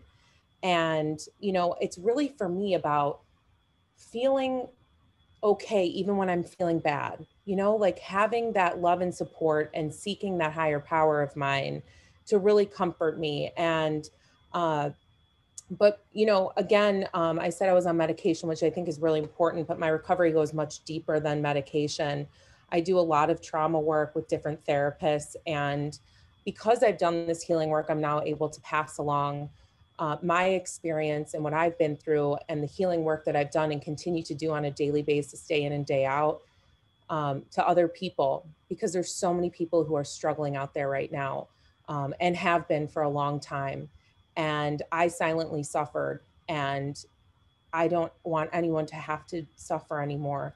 Um, there are so many people out there to help, so many different avenues of help. Again, and we are human. We don't have to be perfect. I know I don't have to be perfect. And I just strive to feel better and heal, but I don't have to beat myself up if I'm having a day where I'm just not feeling, you know, joyous and happy and and vivacious because I'm not going to have every day is not going to be like that. But I don't feel like I want to die. And you know what? That's a miracle that I don't want to die today. I want to live and I will do anything, anything to better myself and continue my healing work so that I can pass this on because I really believe I was put on this earth to pass on the message that I've been given and the healing that I've been given from these professionals whether it's therapists, coaches, um, doctors, spiritual healers, 12 step programs, whatever your avenue is. And, and I do holistic stuff as well. It's also important. So all I have to say is just find what works for you, continue to ask for help, and don't be afraid, and you're not alone. And I'm just so grateful for this opportunity to speak here tonight. And it's wonderful to meet all of you amazing, amazing people and survivors. So thank you. Thank you, Stephanie. Thank you so much, Stephanie. My goodness, that was wonderful.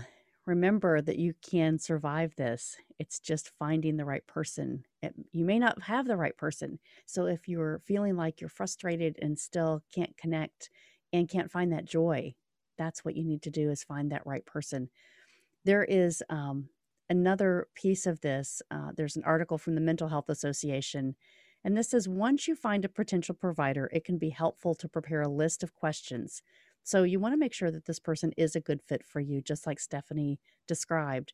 Some of these examples, here's a few. You can ask, What experience do you have treating someone with my issue?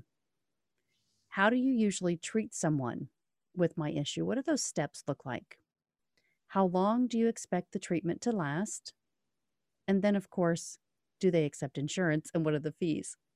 But understanding upfront the expectations and what that will look like as far as timeframes are really important for you to start committing to a process. And there is help. So, our next panelist I would like to welcome tonight, Dr. Kimberly Leonard. She is a behavioral uh, op- optim- optometrist that's I'm going to say this right here, who has helped thousands of people over the last two decades with their vision and goals. Dr. Leonard has mastered the process of helping people to attain super health and real happiness in all areas of their life. After practicing Dr. Leonard's techniques, people perform at their highest potential while enjoying their extraordinary journey. She's the author of Visualizing Happiness in Every Area of Your Life and the host of Incredible Life Creator podcast. Welcome, Dr. Leonard. Thank you for joining us tonight. Thank you so much. Thank you, Gigi, for inviting me and for all the beautiful souls that have spoken already and who will speak tonight. And um, I'm with Beata when we're talking about that smile. You know, I have a podcast, I get on, I put my show face on. Yeah here I am. I'm smiling. I'm happy. Have you ever seen someone who's happy and then the next day you find out they're in the hospital because they're depressed or they're not alive anymore? And you think, oh, I had no idea. I had no idea.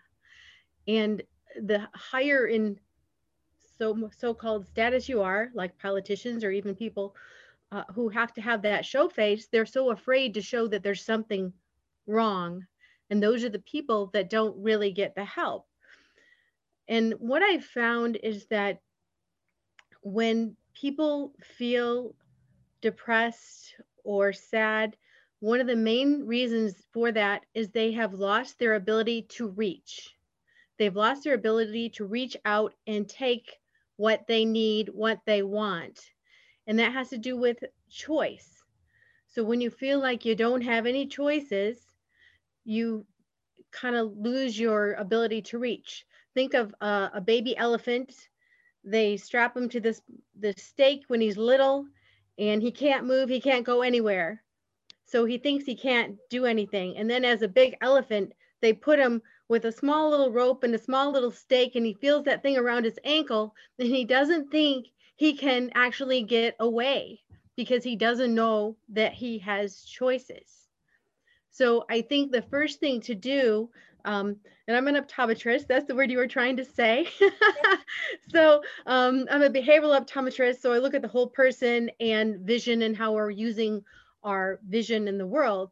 And one of the things I see is that people's visual fields are so small that they're only staring at one small little part. So if the part they're looking at is sad or unhappy, they feel unhappy. And if the part they're looking at feels um, you know, good, then they feel good. But they're kind of bouncing from happy to sad to happy to sad because they can't see the whole picture. So, one of the things you want to do whenever you're feeling um, sad or going in, into that depression is to ask yourself, what choices do I have? A lot of times there's a lot more choices than you think.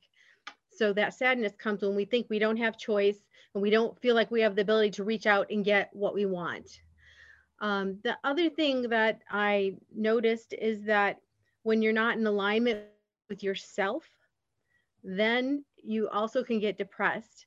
And I can tell you from a personal experience that's just been happening in the last few months with me, and I finally resolved it. Um, I was working for a company where um, they were bought by another company, and I wasn't in alignment with the way they were doing patient care. I wasn't in alignment with the way they were doing things, but I kept trying to stick it out, make it work, but it wasn't working because it was out of alignment with who I am and I was feeling really sad. And then a few days ago, I gave my notice. I said, I'm not going to work there anymore. I didn't even, I don't even know where I'm going to go work. I said to myself, I can't tolerate this anymore. And that's another thing. How, what things are you tolerating that's making you sad, that's not in alignment with who you are? So even when you're scared, make that choice to change change what you're doing and as soon as i gave my notice oh my goodness my happy came back because I was back to who I am. So the other thing I just wanted to um, really encourage people, if you feel like you're going in that sad place, even when you're putting your happy face on, even when everything's looking okay, reach out to someone. And you know, Gigi has brought together all these people, and you see you you see the panel, you see their names. If you're going into a sad time, reach out to any of us. We're really so happy to talk to you. And you know, we have our own lives, like we're at work or whatever. So let's say you reach out to somebody and they don't respond. Well, reach out to someone else. I mean, one time I um, had a situation where my uh, middle daughter started having seizures, and I was at home with my younger daughter, who was about nine years old. And this was during the day when no one was at, you know, most people are at work.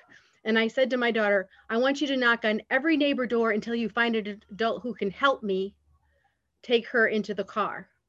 And that's what I want you to do. If you're feeling sad, I want you to take that um, initiative just to just contact everyone until you find someone who listens, someone who can help you. Don't go it alone. There's always someone there.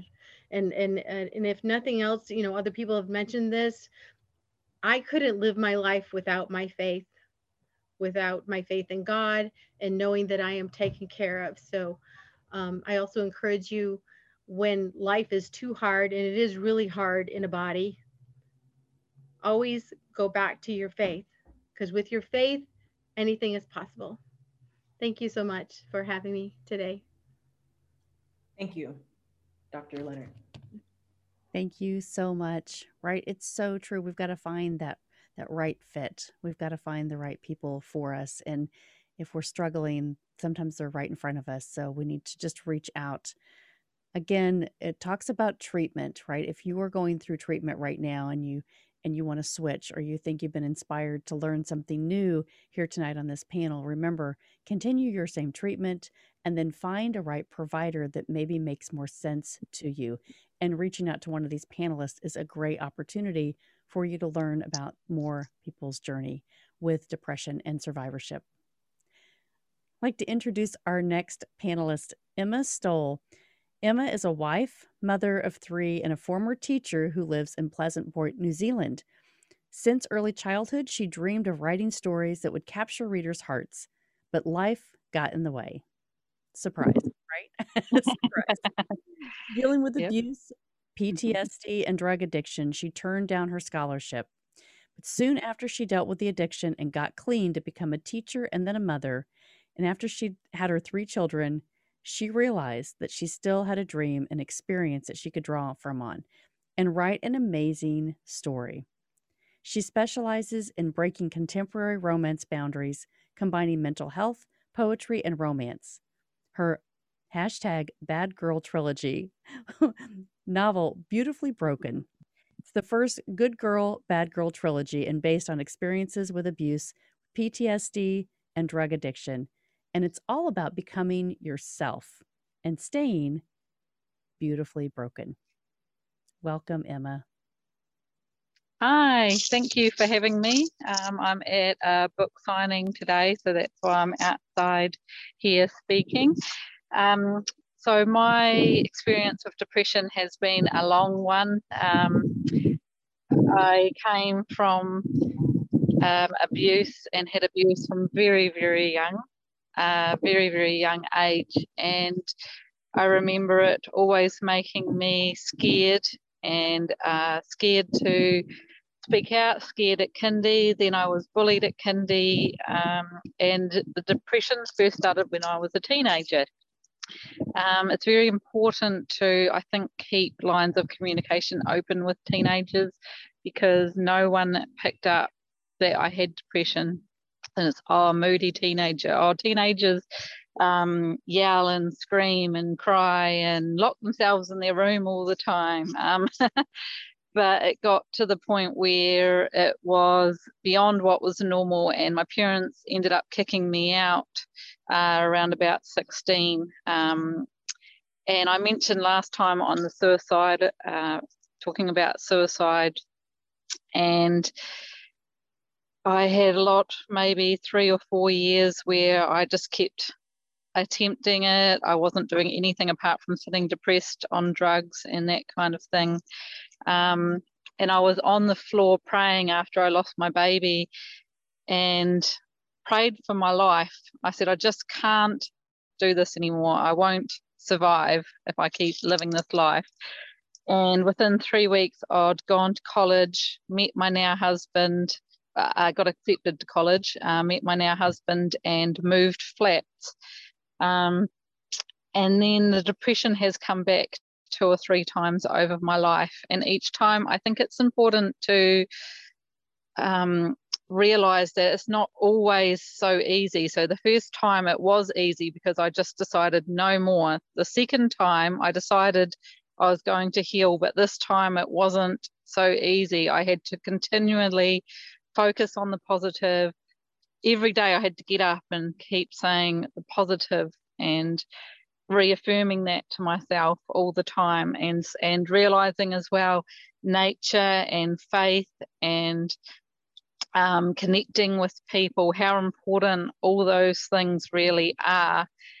And disconnecting from toxic people as well um, especially people that don't understand um, it can be very upsetting when you're feeling very depressed and someone will say, just get happy or just go for a walk or um, just talk to someone and you're in the middle of um, being really, really low. But just take it a day at a time and know that healing is available.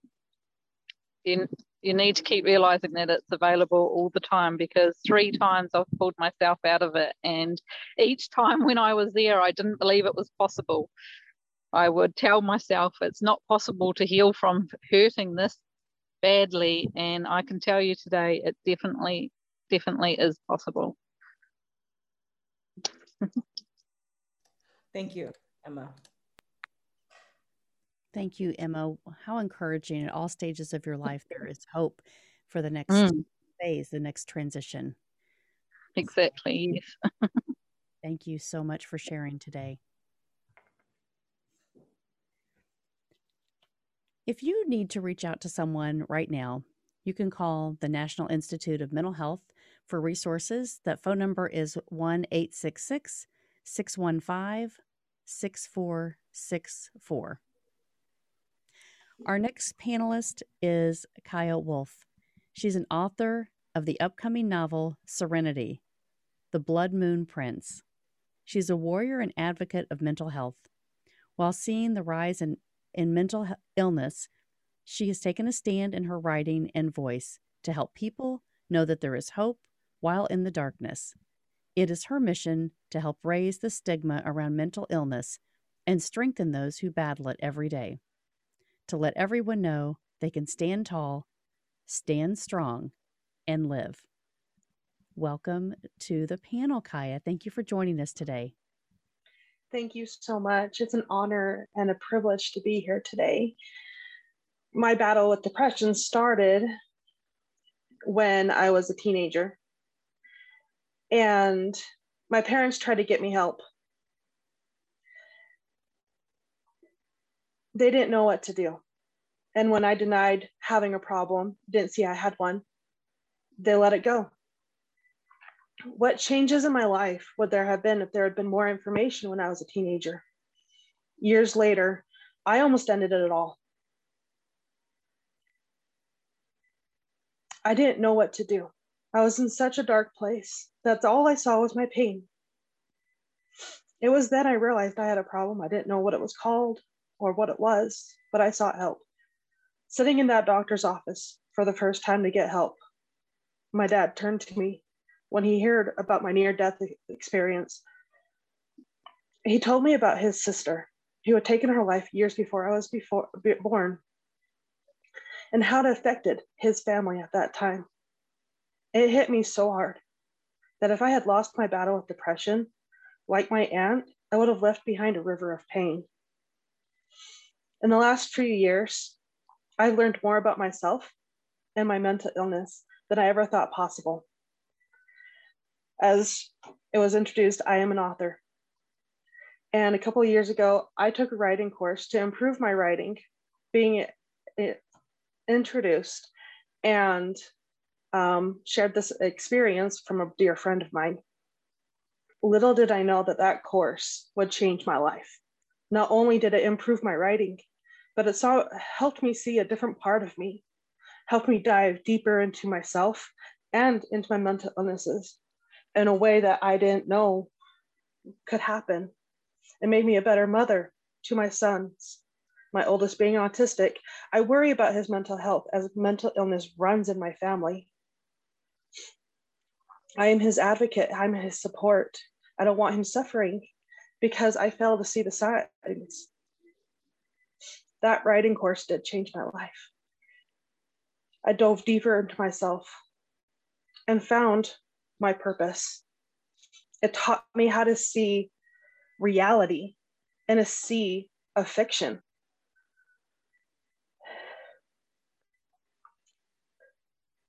I've learned recently while watching a documentary that during hurricanes, fishermen secure their point their boats with multiple lines.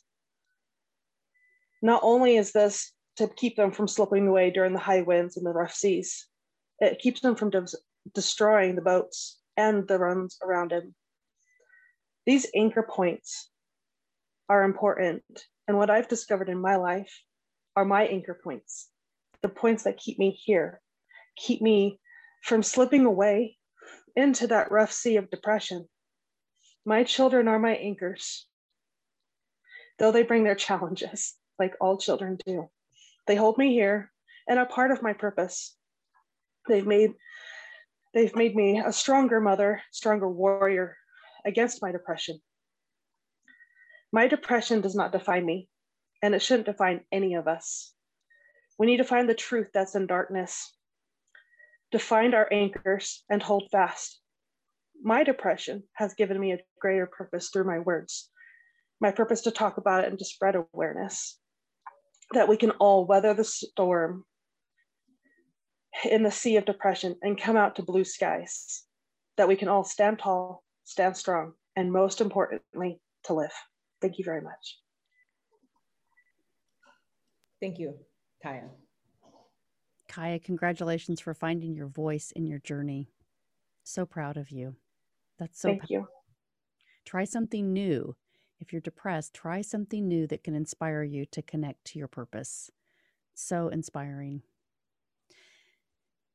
An estimated 3.2 million adolescents aged 12 to 17 in the United States had at least one major depressive ap- episode. The number represented 13.3% of the U.S. population aged 12 to 17. The prevalence of major depre- depressive episodes was higher among adolescent females, 20% to males at 6.8 it's happening at all ages and all stages. So, like what we've heard over and over again, if you are finding someone in your life that needs help, reach out and try to get those resources for them. Our next panelist welcome Joe Nicasio. Thank you for joining us today, author, speaker, and marketing coach. We're glad to have you here.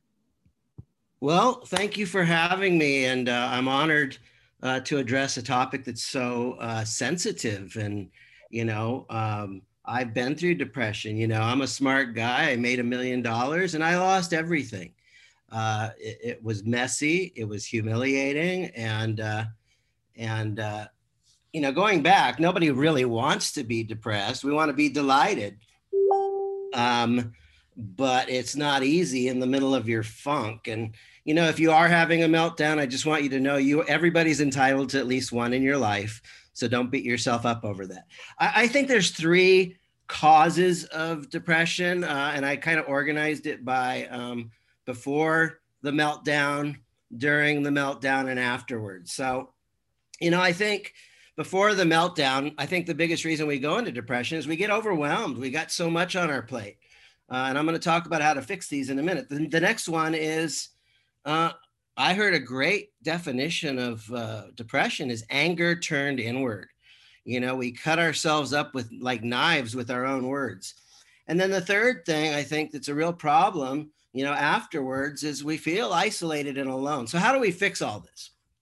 Um, you know, beforehand, what's the cause of depression? Um, I think there are three things that if we, you know, if we simplify number one, uh, we leave these complex lives where we put all these expectations. And one of the lessons I learned during the middle of my depression is, you know, I want to do this and I want to do that and I can't do all this. There's this mania associated with it. And expect nothing like there's two ways to get everything you want in life. One is to work your ass off and you know and, and go in, into battle, and the other is to like just lower your expectation, where I expect nothing and simplify. So simplicity, sleep, and spirit. That's the three things I wrote down. The second one is sleep. You know, we have this, you know, with depression is manic, manic depression, okay? And we need to honor our sleep cycles. There was a great book I read called Wide Awake at 3 a.m. by Choice or by Chance and it was the guy that started the Stanford Sleep Disorder Clinic. And he basically said, you know, before the history of the light bulb, there was no record of of sleep disorders. And so if we can reset where we get eight hours of sleep and wake up and have a productive day, you know, and with all of our electronic devices, we're faking out our brains and really messing it up. And spirit, I think that when we tune back into spirit, we tune into God, you know, we realize that you know god loves us and, and he doesn't he wants us to be happy the gospel is a plan of happiness and depression isn't part of that. And so we need to turn over those things that we're going through. So those are three things to to handle the overwhelm the before. Um, the second thing is we have this anger turned inward you know um, uh, this really you know we have these expectations of ourselves and then we start beating ourselves up with our language. And so my recommendation on this is be the ideal loving parent to yourself that you never had. Talk sweet to yourself in a world. I mean, the world's a mean place. So don't, you don't need to add on to it by being mean to yourself. You know, a great practice is something called the a Ho'oponopono, which is just really some mantras about, you know, uh, please forgive me, forgive me.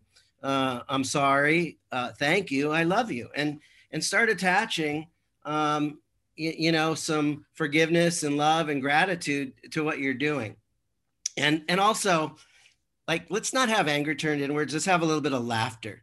You know lighten up love yourself. And then the third area i think this you know we get isolated and alone and we think nobody understands what i'm going through. So number one you know talk to some friends have friends in your life like and but the big challenge there is our friends don't necessarily understand what we're going through. And if we have that dark cloud of, over our head you know nobody really wants to be around somebody that's got too much of a dark cloud. The second thing is get some therapy. There are free resources available. You know when i had my meltdown i walked in one of the hardest days of my life was walking into the uh, the los angeles department of mental health saying i'm losing it. I'm having all these dreams of suicide. I mean but they said, you know, Joe, the county will pay for medical treatment for depression because the, the, the, the, the government has a vested interest in pe- people being mentally sound on the streets. So there is free help available. And the third thing is is find a mentor. You know, friends will help you during, uh, beforehand. therapy will help you, you know, through the dark clouds. But if you really want to elevate and move from depression to delight, you know, and take yourself beyond the depression and start living big again, uh, you know, find a mentor. I was blessed to have a guy named Jay Abraham. And, and you know, I became a mentor. I'm a business mentor. And, and you know, I, there's a couple little sayings. One is uh, every master was once a disaster. So, like, someday you're going to learn the second one is that you know you're going to learn to turn your mess into your message so i went through everything and i needed a mentor i found a mentor and, and i've become a mentor myself and uh, uh, my failure turned in you know the stuff i learned in the middle of that failure with a mentor you know i never wanted to fail again so i went on an obsessive compulsive quest for the truth of what really really works and when you seek the truth long enough, you'll start finding the truth, and then you can start living in the truth. And there's a lot of happiness in the truth. And and today I stand for you know uh, business success, so others don't have to fail like I did. So I failed, but now I'm a stand to help people not fail like I did. So you can you can turn your mess into your message. And so I think if we want to shift from depression to delight, if we want to move from the dark clouds of depression, we we're going to need to do that by becoming a, a beacon of love, be, by becoming a beacon of light. And um, um, I think one final piece is, you know, count your blessings. You know, it's really easy to say, I don't have money, I'm broke, wah, wah, wah. Okay. But when you start sitting down and say, what is good in your life? What are you grateful for? Um, when people start asking you, you know, how are you doing today? You can say, you know what? I'm too blessed to be stressed. I'm too blessed to be stressed. I am too blessed to be stressed. That's my message. Thank you. Thank you, Joe. Thank you, Joe. What a great reminder. Too blessed to be stressed. Find a message out of your mess that is so great. We all have one, right? We all have a unique journey, and we really need to find out what that message is. So, this statistic was interesting. Although depression occurs twice as frequently in women as it does in men, fewer men, 51%, than women, 66% with depression, seek treatment. Men are often experiencing depression differently than women, obviously for common reasons in our cultures, but I thought those were interesting statistics that we need to be aware of because, as Joe said, sometimes we're going through different things and uh, we need to just be aware of everyone in our life.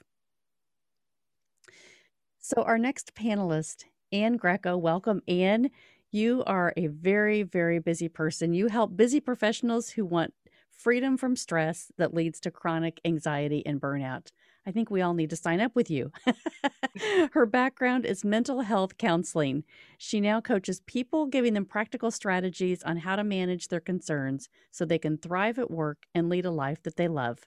She's been working with people along the whole spectrum of mental health concerns, from nervousness and stress to diagnose mental illnesses, for over 18 years. She's helped thousands of patients and clients find a way to stand in their power no matter what. At the core of her passion stand for all people to live powerfully. She wants to reduce the staggering statistics associated with workplace burnout and chronic, mental health conditions. So, welcome, Anne. Oh, thank you so much for having me today. It's my pleasure to be here. As the person who so many people have referred to this evening, I am the therapist, I am the coach, I am the help.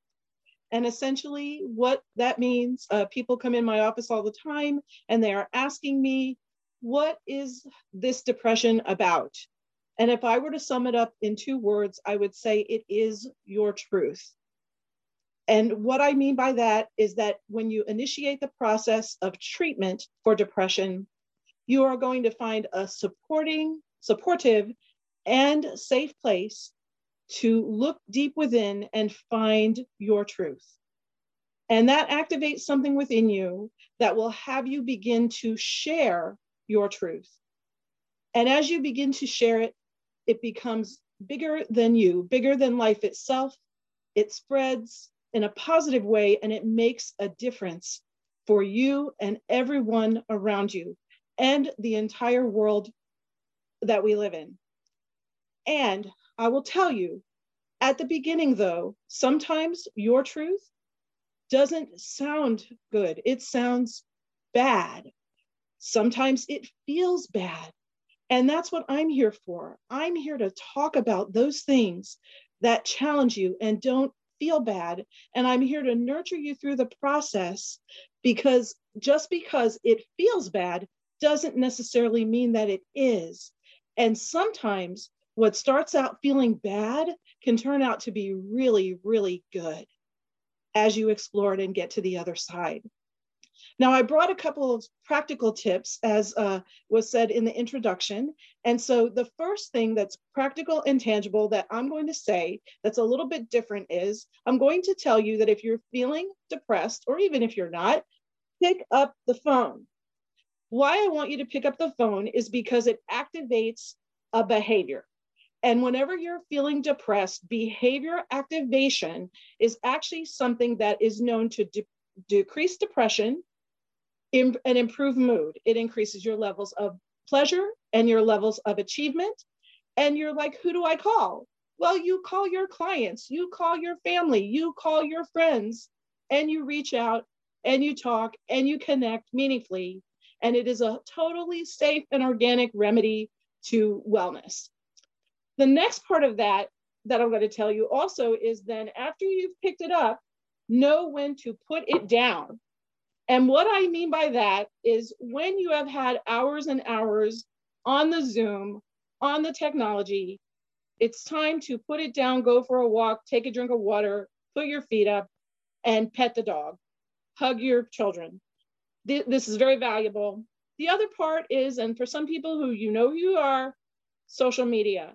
You're looking on there and you see somebody posting something that you think is about you, but it may or may not be about you because they never said a name, time to put the phone down.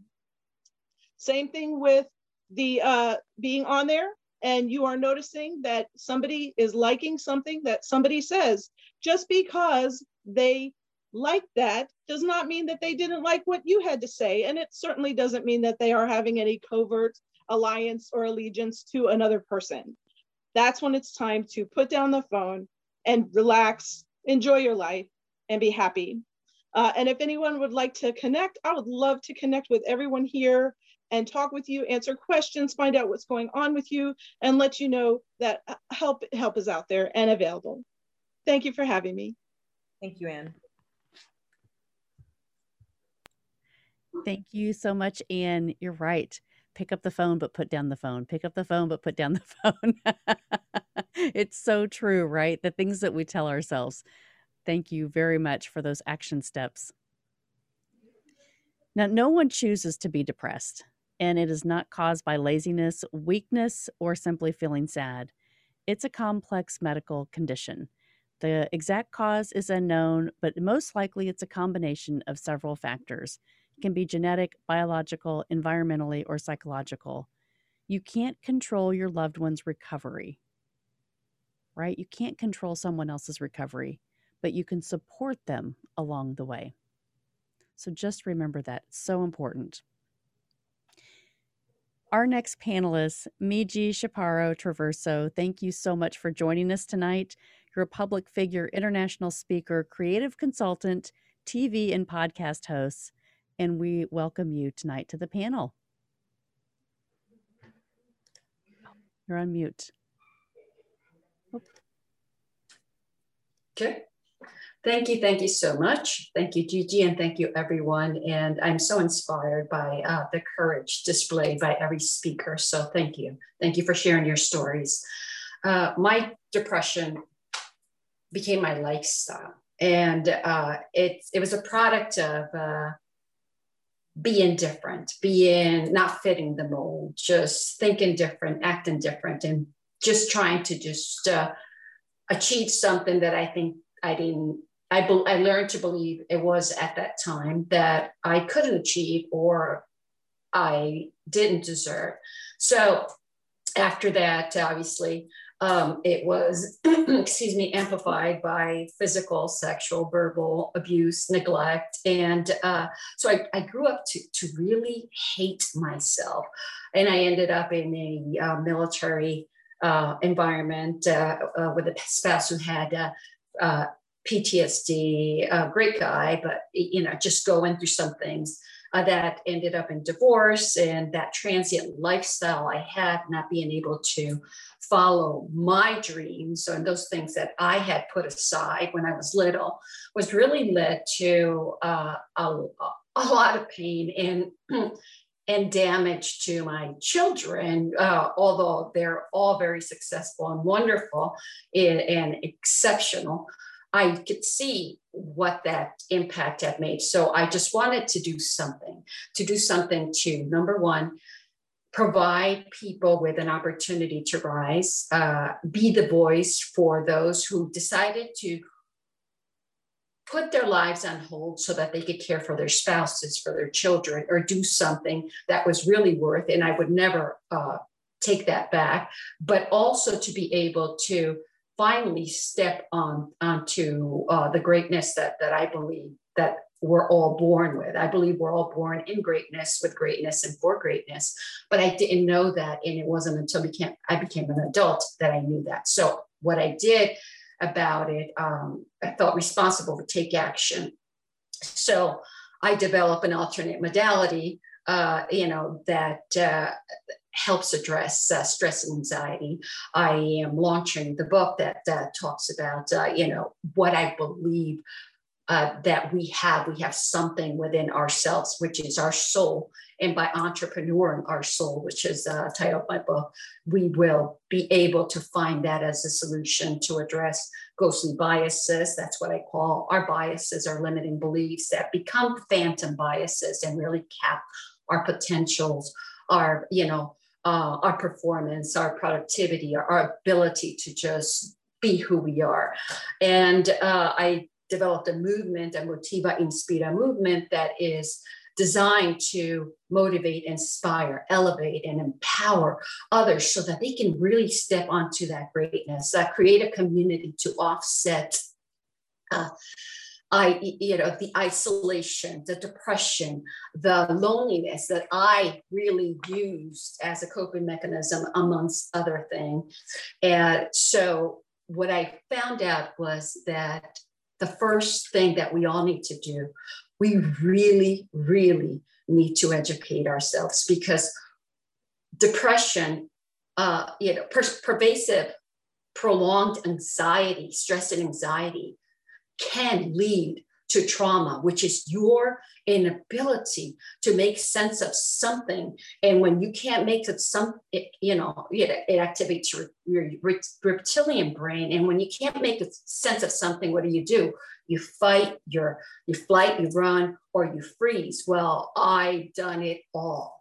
But what I did the most was I got to a point where I paralyzed so much uh, that I I just let let life pass me by. And uh, and it wasn't healthy. It wasn't healthy for me or for my children but i decided to use that voice. So i want to leave you with just a few things that i believe you can do. And uh, a lot of this is based on a lot of research and a lot of incredible people that have uh, done a lot of studies uh, that that I follow, and and that you know educating yourself number one be in control of your uh, circuits your in, in your brain right?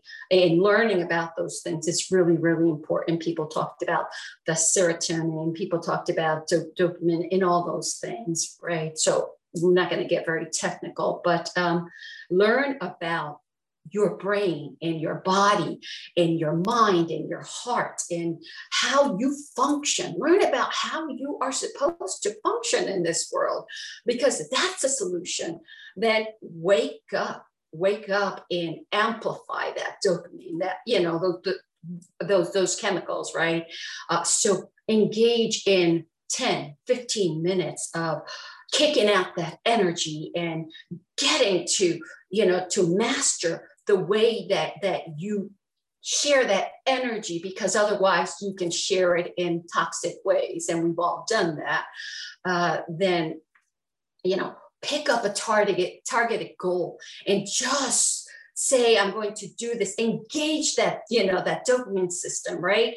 And and be focused. Just pick up a targeted goal and move towards it because moving into it and anticipating something really you know activates those circuits in your brain and it just gets the energy. When you anticipate something it's just like oh my god you have something to look forward to.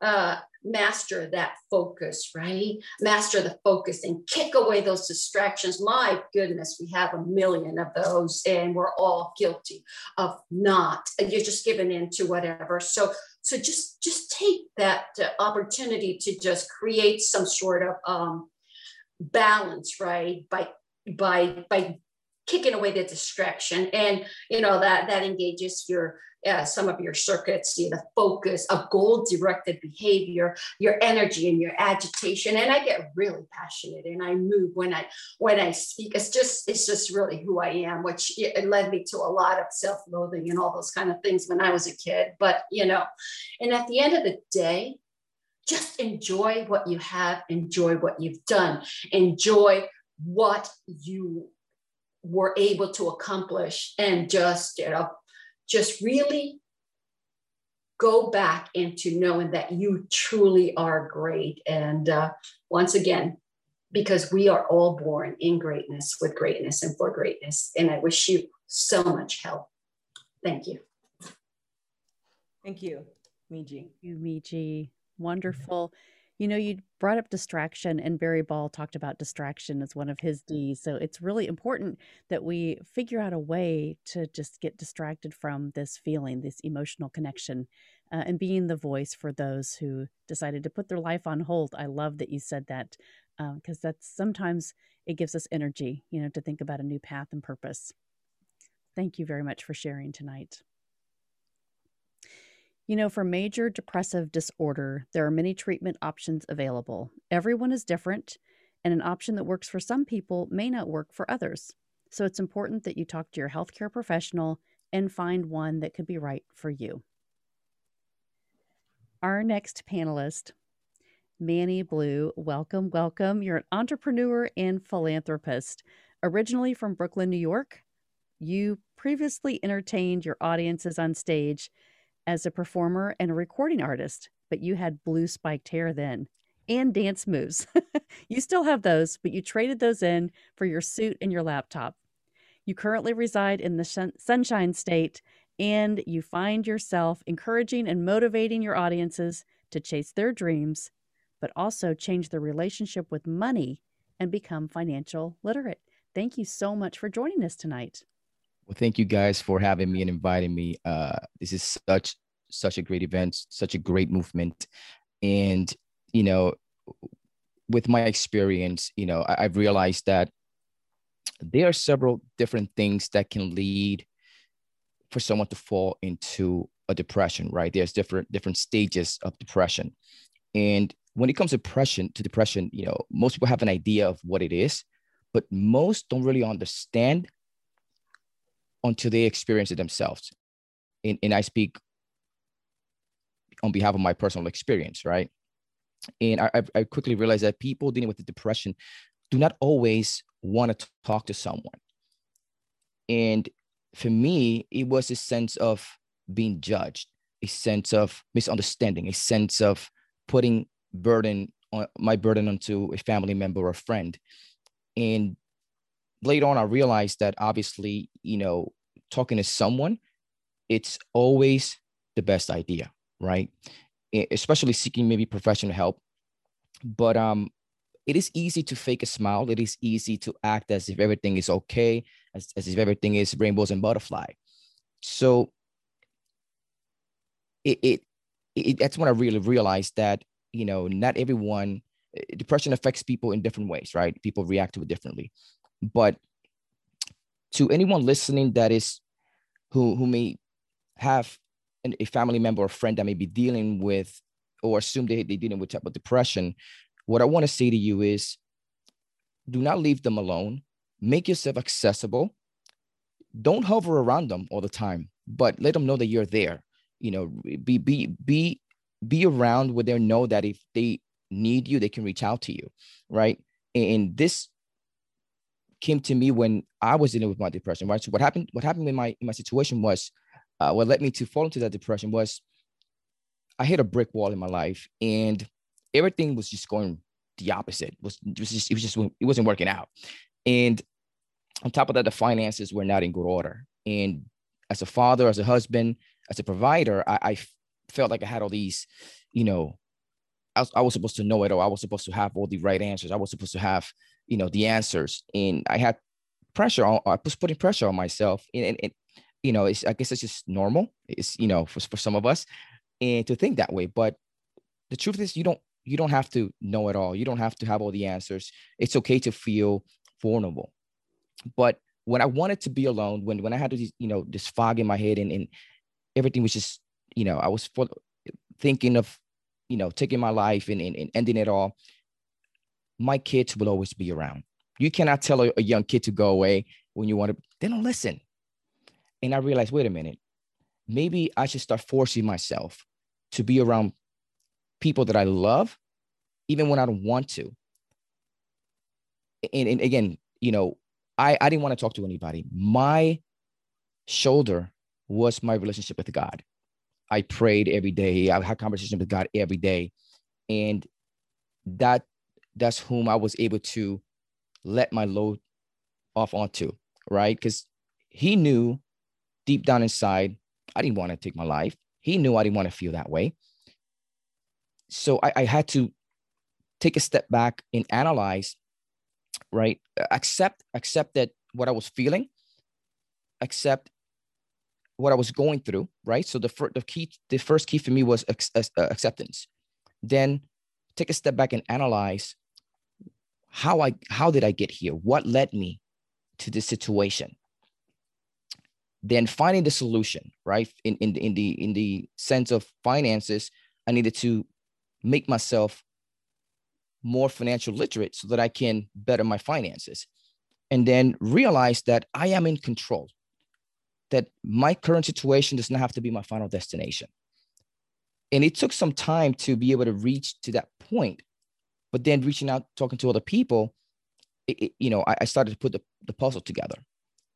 So I, I want to tell anyone that's listening that may be going through or experiencing something like something similar or going through some type of level of depression that it's okay to feel defeated. It's okay to feel not okay. It's okay to feel as, to, as if the world is, is crumbling down on you because it's not the end. And especially to any male listening who's been told that seeking for help or asking for help is a sign of weakness. That is the dumbest advice given to me. And I want you to know that it's okay to be a man feel defeated, and seek for help. It's okay. It's normal. It's just you are being human. You are human. So I, I wanna I wanted to leave you with this. Your situation is going to lead for you to do bigger things. See, the storm that I went through opened up this path for me to be in in in this mission that I'm in today a much bigger purpose. So I want you to know that this is not your final destination. And although you can't see it yet, you are going to do amazing things. That there is greatness within you, and that you matter, you are loved, and you are needed. Thank you. Thank you, Manny. Thank you, Manny. Your purpose, right? It goes right back to it. At every stage, you have a purpose. So thank you for sharing yours and thank you for pouring into us tonight. So great to see you. The pandemic fueled mental health decline in America. At last year, the survey in December of 2020 was 42% of the people surveyed said they had symptoms of depression and anxiety. Compared to 2019, that statistic was 11%. So 31% greater statistical for people that are now experiencing this. Now it's 2021, so we can just imagine, right? So we need help, we need resources, and this is a great way to reach out to the people on this panel and post panel to the Facebook group to get the resources that you need. Our next panelist, I am so excited to welcome Olga Brooks. She is the quantum energy healer. She has an international best-selling author and co-authoring books. She's one of the leaders of the global movement Women of Contribution, inspiring women all over the world with her life story and the wisdom to heal to be whole. Welcome, Olga. Thank you so much. Thank you, Gigi, for inviting me over here. I actually never thought that I would be speaking on that, um, but I'm really, really eager to share my own experiences and also all the research that I had done going through it. I was very excited to listen to all of the speakers. And um, my contribution would be this um, I, as I look at depression as created from the outside, created from the inside, and self inflicted. And I went through all of them. The created from the inside, as we know, it's when you have a chemical imbalance. Uh, at the age of 27, I had a stroke. And I had to be on antidepressant medication after that just because the way um, the brain functions functions after the um, stroke there's a chemical reaction happens and i had to be on the medication so that was my first time experiencing taking a med- antidepressants medication so i was uh, on it for a year and i did feel i was a little bit zombied out i wasn't really interested in um, intimacy uh, at the time with my boyfriend. I wasn't interested much in things, but I was okay and I trusted the doctors. Um, so the the other one, um, the the other time I had actually depression is after I had my second child. I had a postpartum, and I was again on the antidepressants. But to be really opened that was created actually from the outside. My, my, my child was already nine months old. I was okay with my first child. But the years of uh, raising my first child not sleeping through the night for at that time point was like four years um, having a second child after the first one. And um, having my own um, difficulties with uh, um, hormone hormones and imbalances because um, I wasn't able to do anything with my hormones because the stroke that I had was related to the um, birth control pills. So any imbalance that is in me, doctors just did not want to go there, touch it, heal it, do anything with my hormones. So I was there on my own, uh, dealing with everything. So um, but the outside um, depression that I experienced was when you are not aligned with self and when you feel the judgment coming from the outside, the judgment of your significant other. And when I've been with that situation, not being supported for many, many years, I just hit the wall. I end up in a very, very dark place and I didn't know what to do. Um, so that I actually was after my child was nine months old. Uh, I took again antidepressants, and then I just felt something was wrong, and I just I was just like a robot going through the the routines and everything with the children, with both of them now. So um, my father was um, dying from uh, cancer when I came back from the funeral, I actually decided to stop taking medication. And what happened when I when I stopped gradually taking it, I again felt felt like alive. I felt love for my kids that I did not experience when I was taking it. So I felt on some level guilty for not being them for them in a way that you would feel it with your heart. I was just going through the motions of being a mother, doing this, that, that putting kids to sleep, taking them to places. Um, so from that point on, I wasn't taking medication at all um, till this day. But what I had learned was when we have an outside influences in us while we are not aligned with self when we are not strong enough enough within ourselves um, when our inner energies are not aligned and we're bringing on other people's negativity and energies it hits it hits us that we get lost and don't even know how to function after that.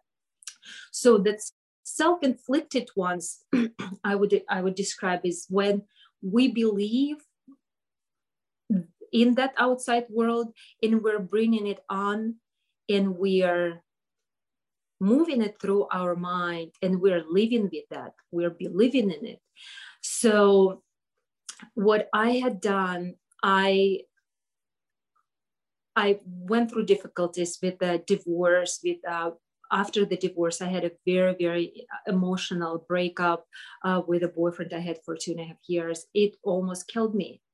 I did not want to live anymore. I didn't want to try anything any longer. I didn't want to start from the beginning. I was done. I was exhausted from everything.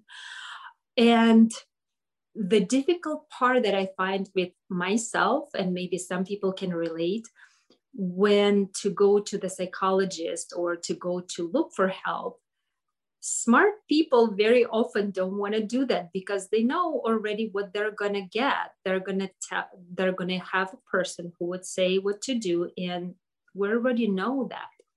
We already know that but we're looking for something else. We're looking for something different. Um, i had supportive friends. I had my mom. I had people who would say, "Well, well, you have to, but what you, but how about your uh, your children? I couldn't hear them. I could not hear them. So my recommendation to people who are um, who first of all you do need to, to have that support. But i would recommend you to have not good friends. I recommend you to have amazing amazing people around you. And i also would encourage you to be that amazing person not just a good person, not just a person, but the one who can really shake it out of you, who would show you the light, who would tell you and lift you up with their own energetic being that and that's how i create magic now in my life with my clients. It's just the energy that is within you. It moves and other person who merges within your energy and it lifts you up. It it really shifts your energetic being. I had um, i had reconnected with god on a very very deeper level. Um, being a um, christian believer from very very young age going through divorce i had experienced some things that i I, I was alone and I couldn't find the God. And then when I reconnected with God, I experienced an amazement of all of us, not just God, but us. And that is driving force now for me. I'm sorry, the force that is actually shows within me who we are, how strong we are, we are how wonderfully made we are, um, that we are already created beautiful and perfect from the beginning. And then somewhere in our lives, we get lost and we turn into these imperfect human beings. We are already so beautifully imperfect so i just want everybody to remember that. But the practical advice and i loved uh, donna talking about food and everything. It's so important to have that balance within you that chemical balance. Um, but i would also um, this is what happens with me when i go into still episodes of depression and i would really really would like to talk about it. And i'm so happy you actually gave that statistics why men, uh, men have um, lower um, rate of it. Um, I had very, very awful PMS, and I still have that. But what I discovered through all the research and everything, people who have ADHD, women who have ADHD, they tend to have the PMS. And just because our estrogen drops right before our period, and that messes up with all the receptors and all the chemical imbalance.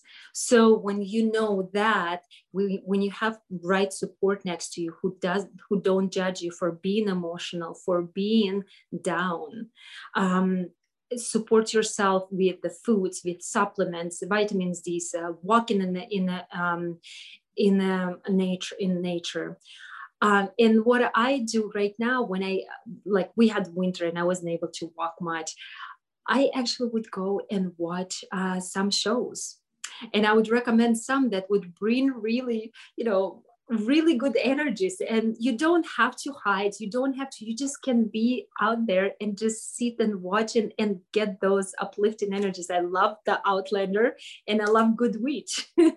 The good witch they're really like really good energy shows. So um and of course connect connect with me. Um the clearing of the energies is so important. I'm in the process of writing a book with a friend co-writing a book called when heaven meets the earth.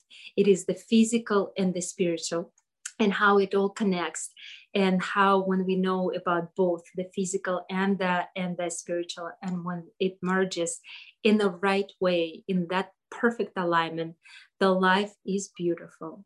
The life is absolutely beautiful. So um thank you for having me here and i hope i, I brought some some some knowledge or something that people can actually be supported Thank you, Olga. Thank you, Olga. So great, right? Just find that inner peace. Uh, and you are such a shining light, and we thank you for sharing part of your journey tonight. It's uh, it's really encouraging for everyone. We appreciate you. Thank you. You know, these statistics are alarming, but there are over 17 million American adults each year that depression impacts. And tonight, our next panelist is Jacqueline Young. She has been diagnosed of depression since age 18, and through her life journey, she has learned to live and strive with mental health issues. She's an advocate in mental health and keeping and sharing her positive mindset and thoughts through various social media platforms daily. She has over 100,000 followers and millions of views on her articles. She's an entrepreneur of a business consulting company serving over 18 countries with recorded sales of $5 million annually. Welcome to the panel tonight. Thank you for joining us. Hi, everyone. Um, I am excited. I am inspired by everyone that's sharing your life experience. I have so much going on in my mind right now. Um, I just um, share my experience and make it short. Um, I would say that from an abusive father to an abused husband, lost one child who just lived for two minutes and lost another one when I got divorced. Being all alone sometimes is hard, especially when it comes to a point of depressions. Um, my first sexual abuse experience, I was three. And I never told anyone, not even my mother, not even anyone close to me. Why I brought this up is I believed that is a huge group in the depressions syndromes that I call ourselves the silence group. It could be because of our pride, it could be because of different kinds of reasons. We just don't reach out, just don't don't want to bother people, don't want to put our problem onto other people. It's just don't reach out. And being attempt suicide three times, and thank God that I'm still alive. And the first time that I found peace when I was in church at age 18. And at, the, at that moment, I friends around me thought that I have something wrong, and they actually brought me to uh, therapies. And that's the only one-time therapies I have in my entire life, because I was not the first the, the first person, as in the incidents, to take that initiative to visit the therapies and seek for help. So instead of instead of opening up myself and tell the therapist how I feel inside, I was trying to pretend denial that I'm fine. and I will never forget what she told me, the therapist. She said, if you don't help yourself, nobody can help you. And that is important for all of us to know. There is people out there that really want to help people with depressions or mental health issues. But sometimes for people like us in the silence group, we want to tell you that we're fine. I'm great. Totally fine. No worries. I'm good. but underneath, we're creating this skimmer that we're hurting ourselves emotionally, internally. I remember when I grew up in a pretty much poor family, I always felt like that I'm not I'm not going to be successful. And when I was getting into swimming team, winning that medal becomes something to, you know, compensate that feeling of not winning or successful. But again, that is still physical, but the internal self-sabotage, it's strong. So at one point when my my father started to, you know, abuse my mother physically, mentally, and when I got into a marriage similar like that, I have, I have at one point in life that I told myself, all right, so this is your destiny. Hmm. You're going to be, no one loved you because you just don't deserve it. But at that point, when you look at that self-sabotage, it all comes from within. Outside, I'm fine, I'm good. I'm smiling. Like, like some of some of us actually mentioned that too. So at the point of depression, especially chronic depression, you don't depress the whole time. Sometimes you're good, sometimes you're not good. Something that trigger that I want to bring it to the light as well, trigger that you don't know what triggers you. It's hard to define a specific trigger for the depression to come and visit you again. It's just like a friend, not a good one, but they eventually maybe come and visit you again. So my recent visit of my depression's friend was last November. It was coincidence. I was studying psychology at that point, and I look at it like, oh my God, there is a list of syndromes. I'm like, tuck, tuck, tuck. Oh my God. Oh, my depression just came back. And being consciously to study your own. And that's the reason why I also um, sharing thoughts every day because the silence group they do not like your post they don't they don't comment your post they don't even talk to you but there is always people that they read it maybe they can get some positive energy from that. And i would say that there's a lot of things that easier said than done. Yeah tell the silence group to reach out is one thing that easier said than done absolutely. And so i i talked to one of my um I call her sister because our birthday is only four days apart, and she's in the in the audience right now supporting me. She's my best friend, and I told her I realized that there may be one way that we can help to prevent suicidal, especially you know going through all this um, celebrities and or, or art or, or artists or actors that we may know. There's a lot of people that they commit suicide silently and leave out the regrets for the loved ones. And if we can do a little more conscious thoughts about that is to pick up what you would do when you're depressed. For me, I bake. I keep baking every day, but I don't eat them. I just keep baking.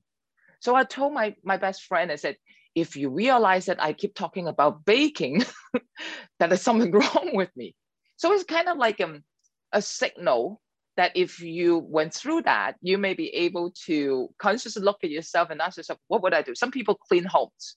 I have a friend, if you go to her home and she's cleaning most of the time, even though it's completely clean, there is it's no dust, but she's still cleaning, then she might be a signal of depression. Everyone is different. um, when we when we feel depressed, we did something to try to balance, like I said, compensate that kind of um, feeling down, and we would do something. So find the close person to you and tell them what is your signal so that the silence group get to have a little signal.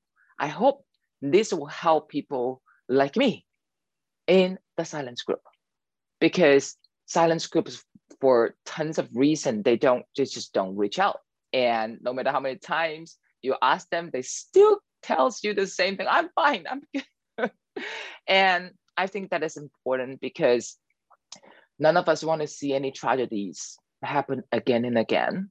And also when that happened also trigger people to think of that too and like I said, the first time that I found peaceful was in church.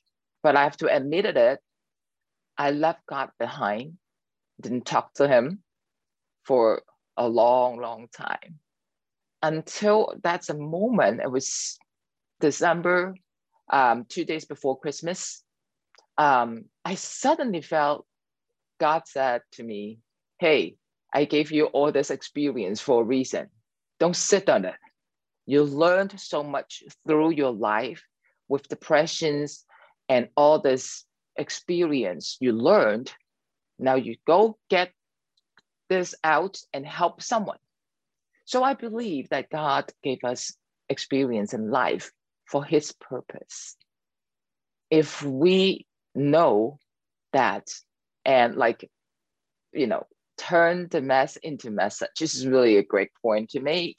And um, besides that, I also want to address one thing is most of us, we talk, we talk about our experience. Most of us suffer childhood.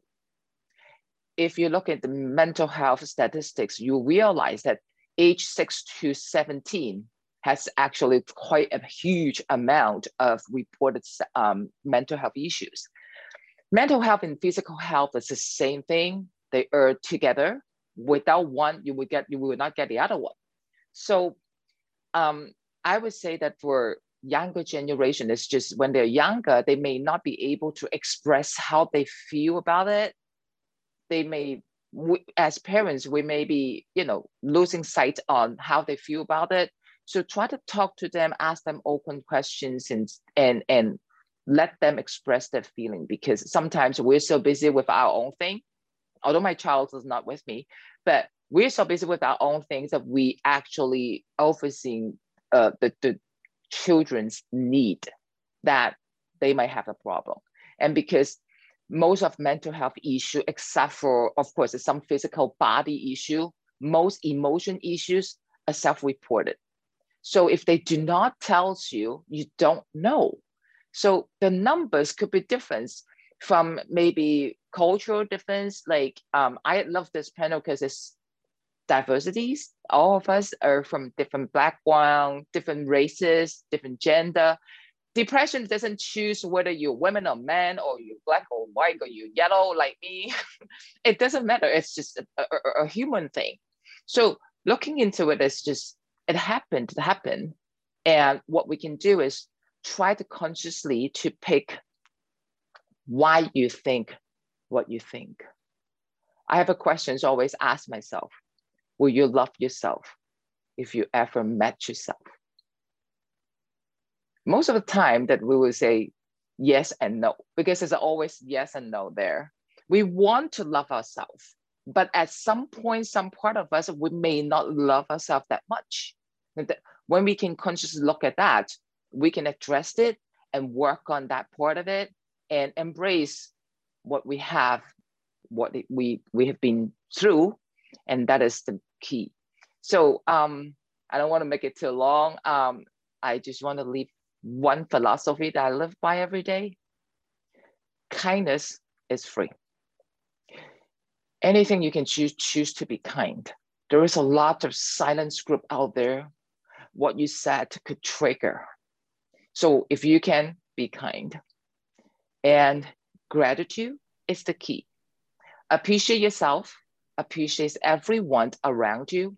Whatever that happened, God gave it to us for his purpose. Thank you so much, Gigi. Thank you so much for inviting me. I'm so blessed to be here with everyone and wish everyone have a great weekend ahead. Thank you, Jacqueline.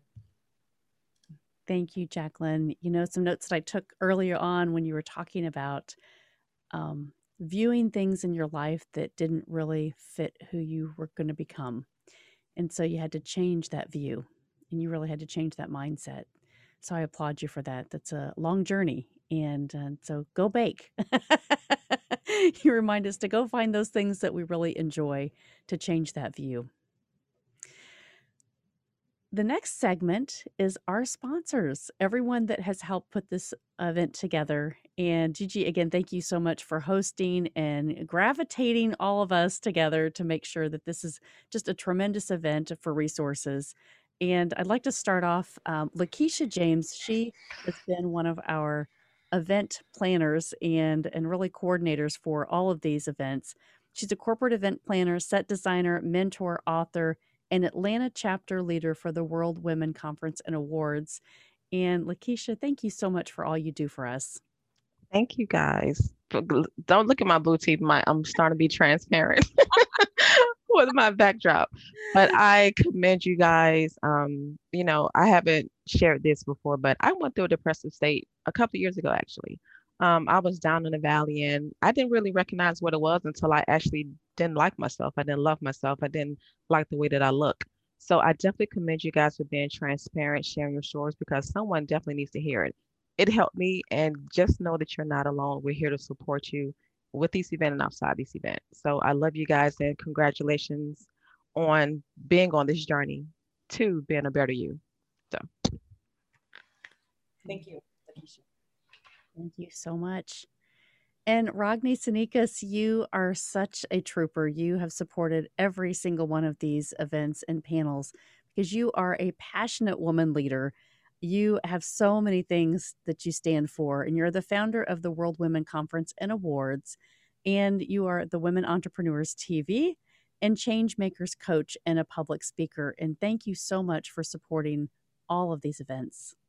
Oh, this has been uh, a, a great honor to do so because those topics are absolutely uh, crucial to, to raise awareness and, uh, and really voice out. Uh, and as every single speaker has told today, uh, you are not alone. You need to voice out. I know that, as Manny was saying, that uh, not everybody wants to talk when you are under depression, and that's so true. But uh, but uh, another thing which was also mentioned, exercising, not not exercising and not feeling um, that you want to do that. And as Donna Campbell was saying uh, about serotonin, I want to just um, add on something which I think uh, can be a great uh, game changer for someone who is listening today. I want to talk about cortisol. And cortisol is the fear hormone, which is the highest first thing in the morning. So if you really want to sort of uh, change your game, then what you need to do as soon as you wake up, and the earlier you do, the better. I'm the 5 a.m. Uh, uh, club member, but uh, whatever you do, whatever time it is, uh, two 20 minutes uh, of intense exercise. You wanna you wanna sweat. You just don't wanna walk or stretch. You wanna sw- sweat. And what does it do when you sweat? You release brain-derived neurotrophic factor which is going to repair the brain cells that are damaged by stress. And it promotes faster processing, which allows you to think better during the day. And, uh, and it's, it's also good when, for example, you feel angry, you feel devastated, then in, instead of uh, acting on something, put your shoes on and go and run as fast as you can, or bicycle, or do something which uh, which really will chemically change your mindset. And just um, keep that in mind that with better, better awareness, you're able to make better decisions.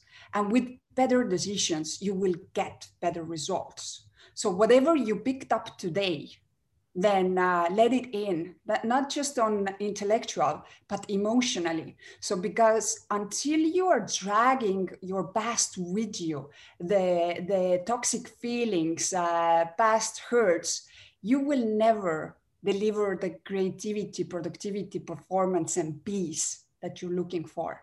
You need to get rid of, of those things before you are able to change your life. Otherwise, you are going to play in those low and negative energies, and uh, this is a long run. And hopefully, you will come out. If you don't know how to do it, every single person who is in this panel can help you. So reach out, and we will be your help. Thank you very much. And obviously, the team is absolutely amazing. Uh, you can't, every time you surprise me and bring something else on the board, I'm like, I'm, uh, you are amazing. Gigi, Melanie, Lakeisha, Jacqueline, thank you for all the work that you're doing. I love you guys. Thank you. Uh, Jacqueline, I thank you so much, Ragne. Uh, you are just, you're tremendous and you are such a mentor to so many people and we love you. So thank you very, very much. Uh, Jacqueline, I wanted to honor you because you have helped us with the chat tonight. You have been so wonderful. And I know we had you as a speaker originally. So I wanted to give you a couple of minutes just to speak into this group. I know you have been doing such a great job for us. Um, so if you'd like to say a few words. Sure. Thank you. Thank you. Um, I decided to reach out to Gigi because uh, she was with me on another event and I really, really connected really good and with Ragne uh, as well. So I did suffer from depression when my father passed away. I was depressed for three years and I couldn't get out of that depression. And one of my friends told me, Jackie, I want you to go to a retreat, a Catholic retreat. And that's what helped me get out, reconnecting with my faith and finding my purpose in life. And thank you for giving me this opportunity. Thanks. Thank you. Thank you. And our last sponsor, we have Daniel Gomez.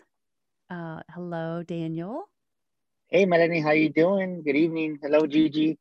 Thank you. I was watching some of these speakers, and it was just amazing, right? I remember when I suffered from depression when my brother committed suicide, and it was just uh, it's something that he never wished upon anybody. So when Gigi asked to be a sponsor of this, definitely, definitely just the stories, right? And I love what Ragne said, right? You can't, a body emotion can be depressed. And I think when I was at that moment of depression, you know, my dog's the one that took me out of depression because I remember he would want to walk every morning and God used our little dog bucket to, to kind of get us that. So I'm just honored to be here and just support y'all. And Gigi, you did an amazing job. Melanie, an amazing job just moderating and beautiful stuff. So to everybody out there, just remember this: always reach out for help. Never think that your life doesn't have value, and you're more valuable than you realize.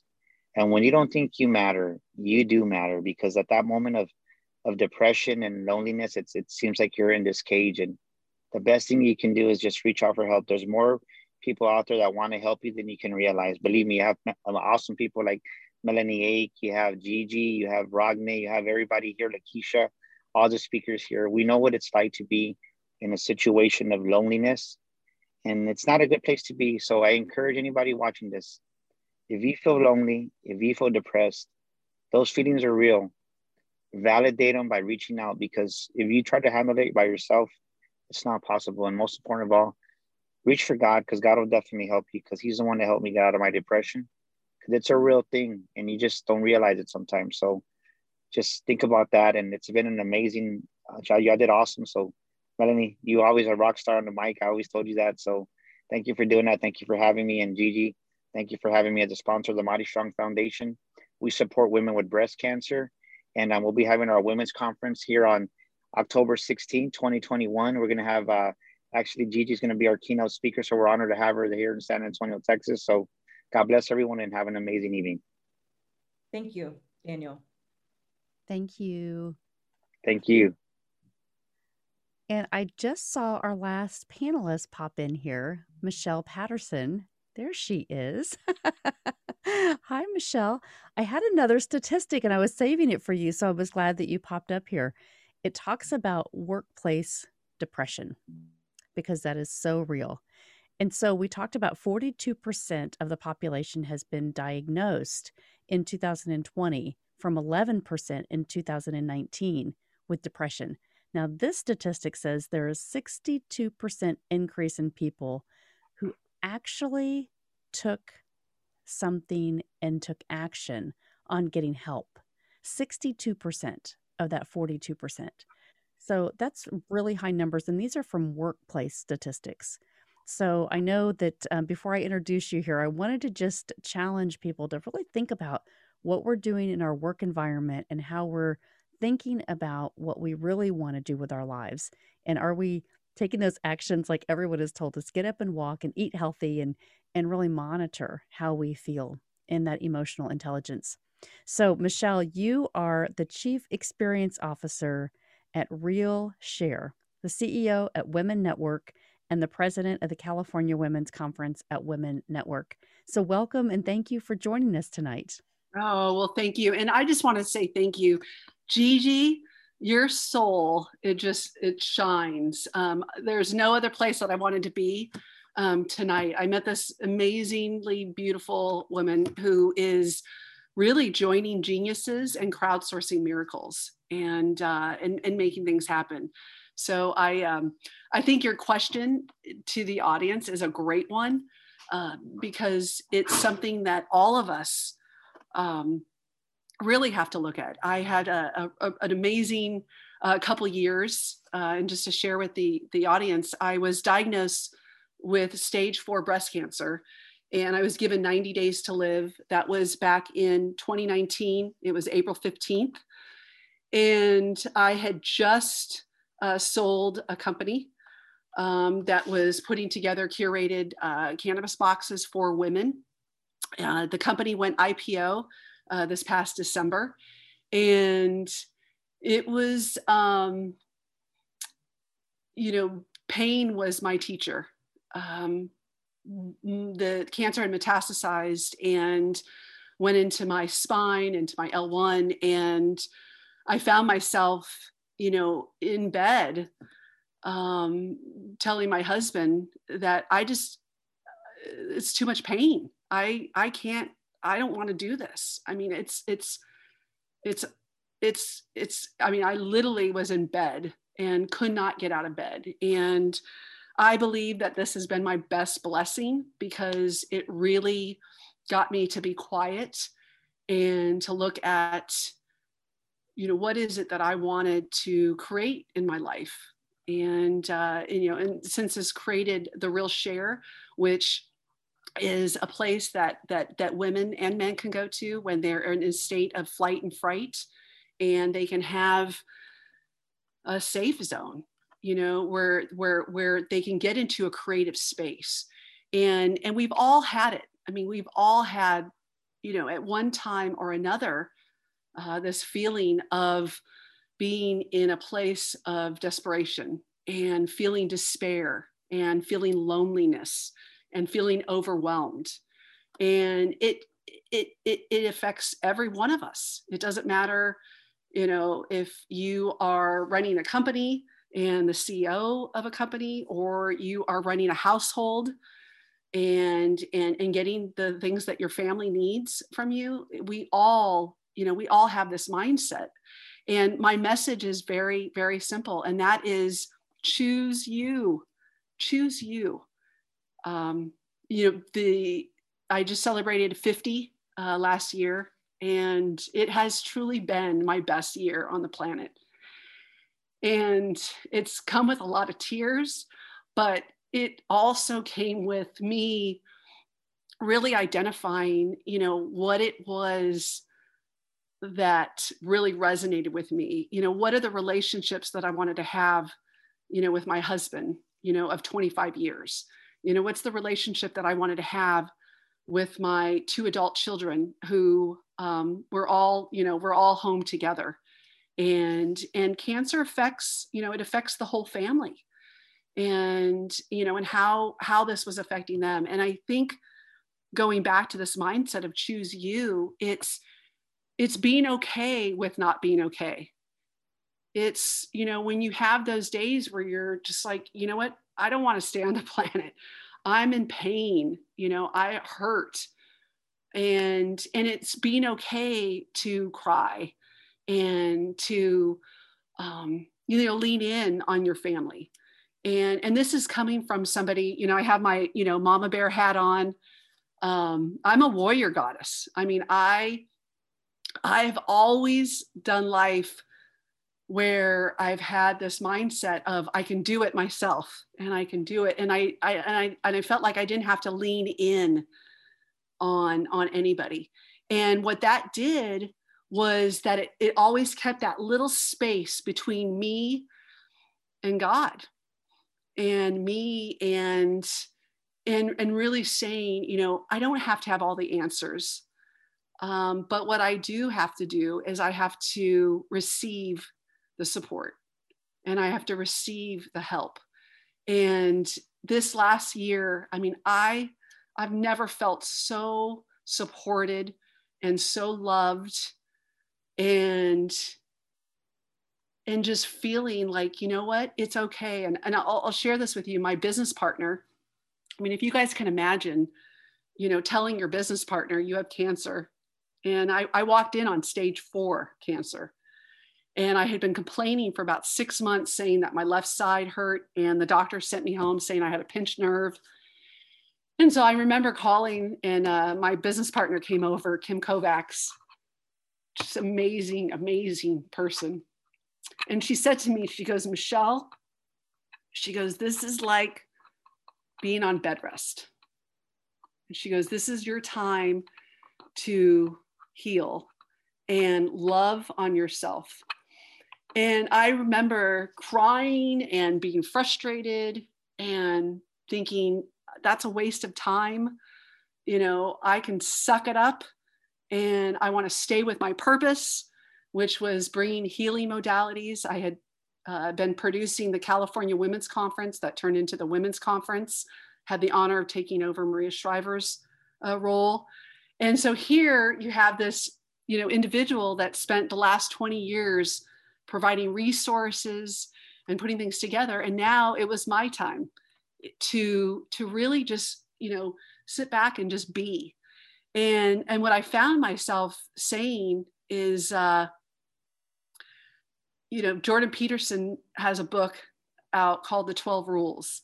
And his chapter 2 was treat yourself like somebody you're responsible for taking care of and that to me, my husband, you know, said it to me. It was uh, it was a Thursday night. We, we live on the lake. My my uh, my my child had uh, just come home from uh, school and uh, had been having some health issues and uh, went into the hospital for 23 nights. And I remember my husband looking at me. I was going in the next day for a biopsy and he said, he goes, Michelle, he goes, you need to treat yourself like somebody you're responsible for taking care of. You need to be a mama bear for you. And I went in, I did the biopsy the next day, and Tuesday we got the results back. And I remember sitting back and just thinking, wow, you know, this is this is an opportunity for really for me to love you know love me like god loves me. And and i've never been a really super religious person but i've been a very spiritual person through this process. And that is choose you know choose you pick you. And once i started doing that and being candid with the folks uh, you know that were my doctors i put a team of doctors together and I started doing these Zoom calls before COVID hit. And I was sharing with this team of doctors, and I was saying to them, you know, asking for their opinions and asking for their feedback. And they disagreed. They weren't all on the same page. Some of them thought I should do radiation. Some of them thought I should do chemo. Some of them thought, um, you know, I, I, needed to do a spiritual uh, retreat. And and so I took all that information in and I prayed and I meditated. and I developed the most beautiful relationship with my family. And I'll share with you guys this morning, you know, my 21 year old son um, came in and and uh, we just were being together and he was loving on his mom and and we were snuggling. And and I didn't have that before. You know I didn't have it before this blessing. And so my message you know to all of you is choose you. You know you know what you need. You know you are in your body mind body soul spirit and when we get really real about what we need and we recognize, you know, that we, you know, as women, as mama bears, you know, as papa bears, have been making the best decision we can with the resources that we have available, there is no shame in that. And when we can come together and start sharing information with one another, that's what I did. And and and two years later now, I'm able to sit before you um, on on Monday. And Gigi, I totally wanted to share this with you. On Monday, I got my best PET scan back after two years, and all it showed was uh, in my spine, which is painful. Um, but my L1 had shown some activity. And I thought, you know what? The cancer is totally going away on all parts of my body i know now what to do you know? I know i know how to listen. I know how to listen to what it is that i need. And one size does not fit all. And so my my my comment to you and and is is is listen you know listen to you you know listen to yourself choose you and and be vulnerable with your friends you know be vulnerable that you've had depression or that you're experiencing depression. Sometimes it's okay. It's okay not to be okay because we get the signals we get the resources. People in your life show up you know beautiful souls like gigi you know show up and and we're able to put the pieces of the puzzle together.